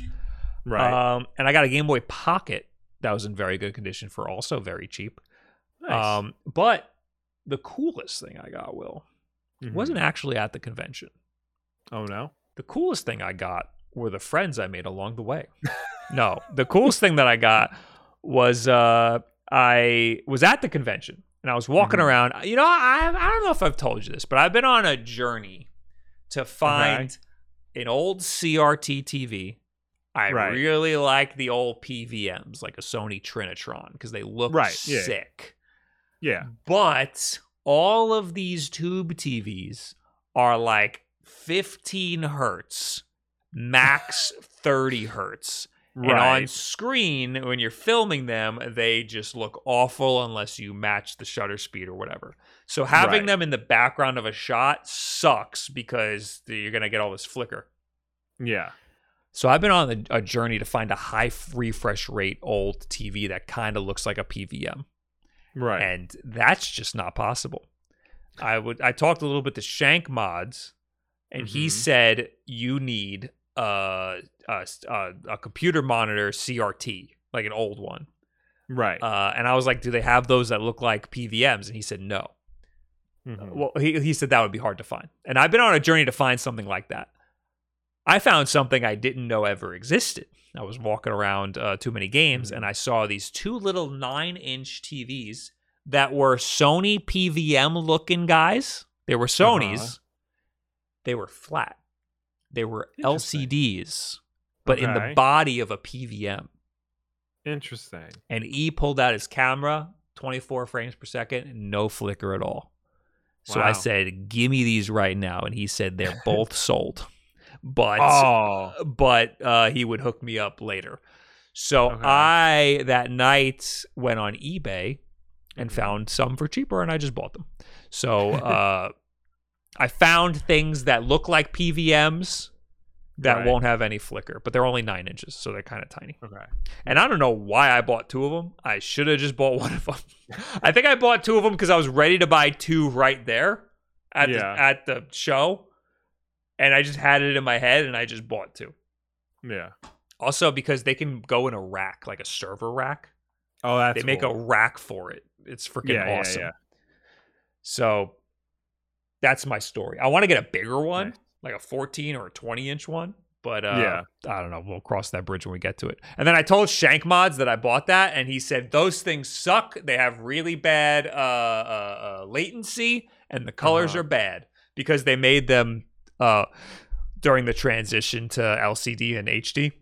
Right.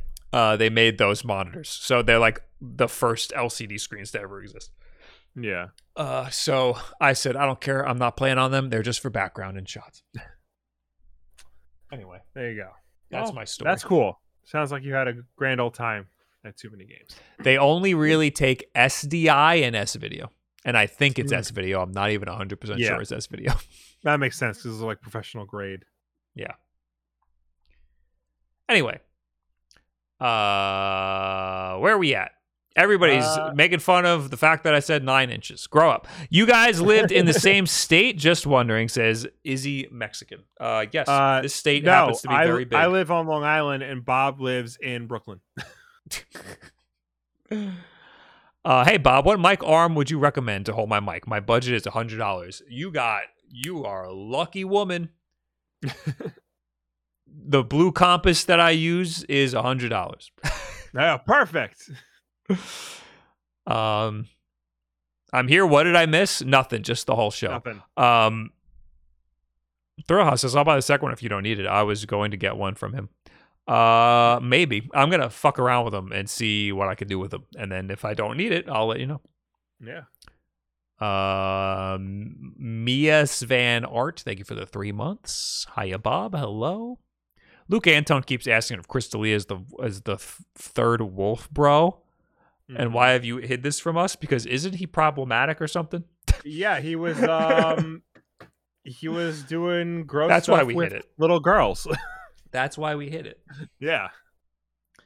Uh, Bob, do a Monkey Island review when it comes out? Absolutely not. I gotta say, the chat was kind of shitting on the art style. I thought the art style looked fine. It was just different. Yeah. It's, it's it is just very different from like previous Monkey Island games. Yeah. Uh, you getting anything from the eShop sale? No. Uh, this, this is a great sale though. If you ever wanted to buy Yeah, any is- any of the big AAA stuff that never goes on sale, there's finally stuff on sale. I got to go back and look because like there was a lot of stuff, but it, I was I got kind of overwhelmed. Mario Maker. Not like it, Mario Maker. You saw. You don't even I- have it. I barely have time to play games as it is. Why am I gonna play a game that like never ends? Holy hell. Uh, do you think we'll see a real direct soon? Uh, I don't know. I, I think that we're gonna see some games get dropped soon, some AAA games. Yeah. Uh, I don't know if they're gonna wrap them up into a direct. I think they might just drop the trailers like they did with uh, uh Paper Mario. It was like two Yeah. summers ago. They just like here's Paper Mario. We're doing a Paper Mario. Uh, I'm Tech trying to remember. that- I know they did the the Xenoblade Chronicles Direct that we didn't care about. Um, maybe they'll just do that. They'll just do random one offs for certain games. I think I think we're gonna get the random one offs, and we're just gonna get random drops of Yeah. trailers. Tech Niner, thanks for the hundred bits. What's a good game on sale? Ma- uh, Mario Maker, I said it already. Also, like freaking Zelda's on sale, and like Odyssey's Yeah. on sale. Like all the all the big AAA stuff's on sale. It's great. Yeah. I did get Mario Maker 2, and I really like it. For someone who sucks at Mario games, I'm learning a lot. uh, it's it's it's as hard as you want it to be. Ray Zeppelin with the 44 months. Hi, Internet Dad and Internet Uncle. Thanks. Hello. Hi. Wolfden Bob, have you seen the Nintendo Treehouse Plays li- li- live? A live Nintendo Switch. It looks so amazing. The dialogue had me rolling on the floor with laughter. Also, Will, you were wrong about Super. You were wrong. Super Pac-Man is the second official Pac-Man, not counting Ms. Pac-Man slash Crazy Otto. Uh, Crazy Otto. Crazy Otto is a game. I know that. Or is that Evil Auto? Anyway, uh, ah, well, okay. Don't blame me because in the little box at the bottom of Wikipedia, it lists Pac-Man, Ms. Pac-Man, and then Pac-Man Plus. Super Pac-Man is after Pac-Man Plus. Did it? So Super Pac-Man came out in 1982. Pac okay. According to Wikipedia, Pac-Man Plus came out in March of 82 and Super Pac-Man came out in September of 82. And Ms. Pac-Man came out in 1981. Yes. Miss Pac-Man, to my understanding, was like a mod of Pac-Man that just became Yes. official all of a sudden. So like it wasn't like really a sequel, but I think over time they made it a sequel. Ex- more or less, yeah. It So, got uh, retroactively made a sequel. yeah, because it was it was a mod and they sold the mod to Midway, who was the North American distributor of Pac-Man, not realizing that they should have went to Namco, who actually owns the rights to Pac-Man. Hmm. Uh, this is why uh, Namco doesn't really do anything with this Pac-Man. Miss Pac-Man is actually owned by AtGames. Oh my god. Yeah, so I think Namco has been like slowly trying to replace Miss Pac-Man with another character, Pac Mom, I believe is who, Wait, they're, who they're now calling here. I'm I'm serious. So so AtGames is the company that made the Sega Genesis uh like like like the, the shitty uh Sega Genesis classics thing that you would see Yeah. at like a Rite Aid or a Walgreens. yes. Pac-Master's wife? This is on the Pac-Man wiki. Pac-Master's wife Pac-Master's wife. That can't be. is the mother of Miss Pac-Man. Is the mother of Miss Pac-Man Pac Baby and the wife of Pac-Master. Who's Pac-Master? It looks like Daddy. It looks like Daddy Pac-Man. Oh god, I don't like this at all. We're, we, I don't we like how- I don't like how this person's name is Pac-Master's wife. like they don't have their own name. I know. We've we've got to we've got to move on to another question before we get too deep into the woods of Pac-Man lore. There's only so much video game lore I can take. oh, okay. Kayla says, very important question. Did you like the Mario and Luigi cookies at too many games? Because Thrill took them to you without me even being nearby. Yes, I did. I did like them. I took a picture of them and then forgot to tweet it. She made fucking beautiful Mario and Luigi and Pokemon cookies. Oh yeah. They were awesome. I see you have your own Twitch name now. uh, does Pac-Master have slaves? Okay, and we're done with the show today. Thank you guys for hanging out. Thank you for tuning in. Thank you for watching us. Thank you for chatting with us. As always, the Wolf Den podcast is every Tuesday night at 8 p.m. Eastern, right here on twitch.tv slash Wolf Den. If you can't make the show for any reason at all, we always put it up as an archive version over on our YouTube channel, youtube.com slash Wolf Den podcast. So you can go and check us out over there on demand whenever you want. If you prefer to listen to us rather than watch us, you could do that as well. We're also an audio podcast on anchor.fm slash Wolf Den podcast and your preferred podcast service of choice. No matter where you get the show from, folks, please be sure to subscribe, rate, and review us because that helps us with placement on all of those respective platforms. Special thank you to Manscaped for sponsoring this episode. I will say that Pac-Master 1000% owned slaves at some point. if you look at the this man, some, Uh, something's up. yeah. behind those eyes. All right. Anyway, thanks for being here, guys. We're going to throw you over to somebody right now. I don't know who. I don't know who's on. There's a lot of people on. I'm Yeah. having anxiety about who to throw it to. uh, I'm going to stream on Thursday. I haven't streamed in a while because I've been busy. Leave me alone. I'm also going to have a whole ass video again for Thursday. what a time to be Bob. Uh, I guess you can go watch Wood. He's had a big enough day as it is. He had 25,000 viewers today. But Wow. uh uh why don't you go give him a couple hundred right now? uh and I'll see you later. Uh goodbye everybody.